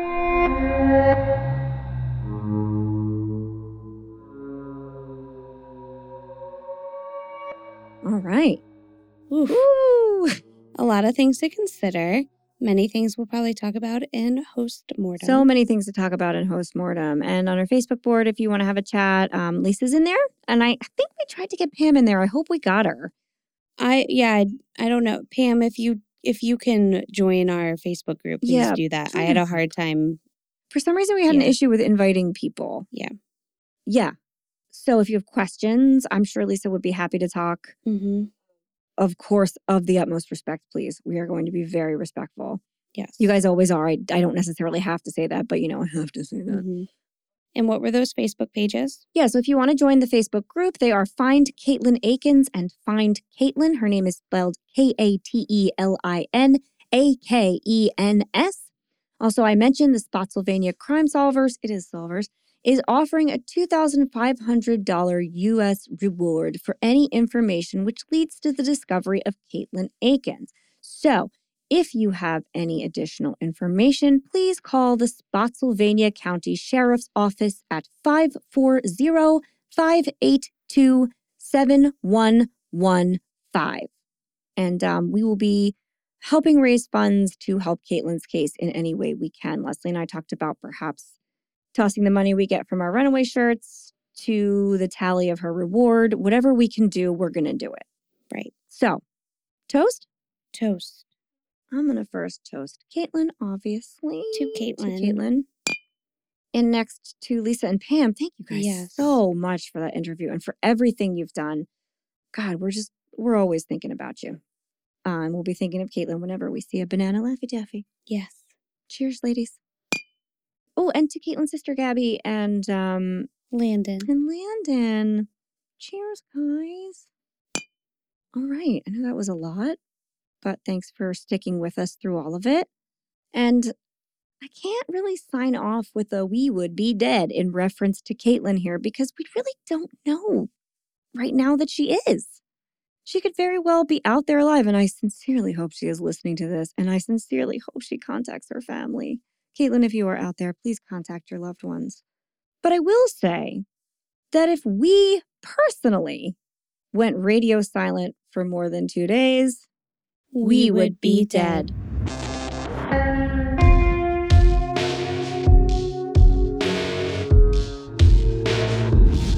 Thank you for listening to the We Would Be Dead podcast. Hit subscribe now to never miss an episode. Rate and review our show on iTunes. Follow us on Facebook, Instagram, and Twitter at Would Be Dead Pod. And join our Facebook group to discuss the podcast and more.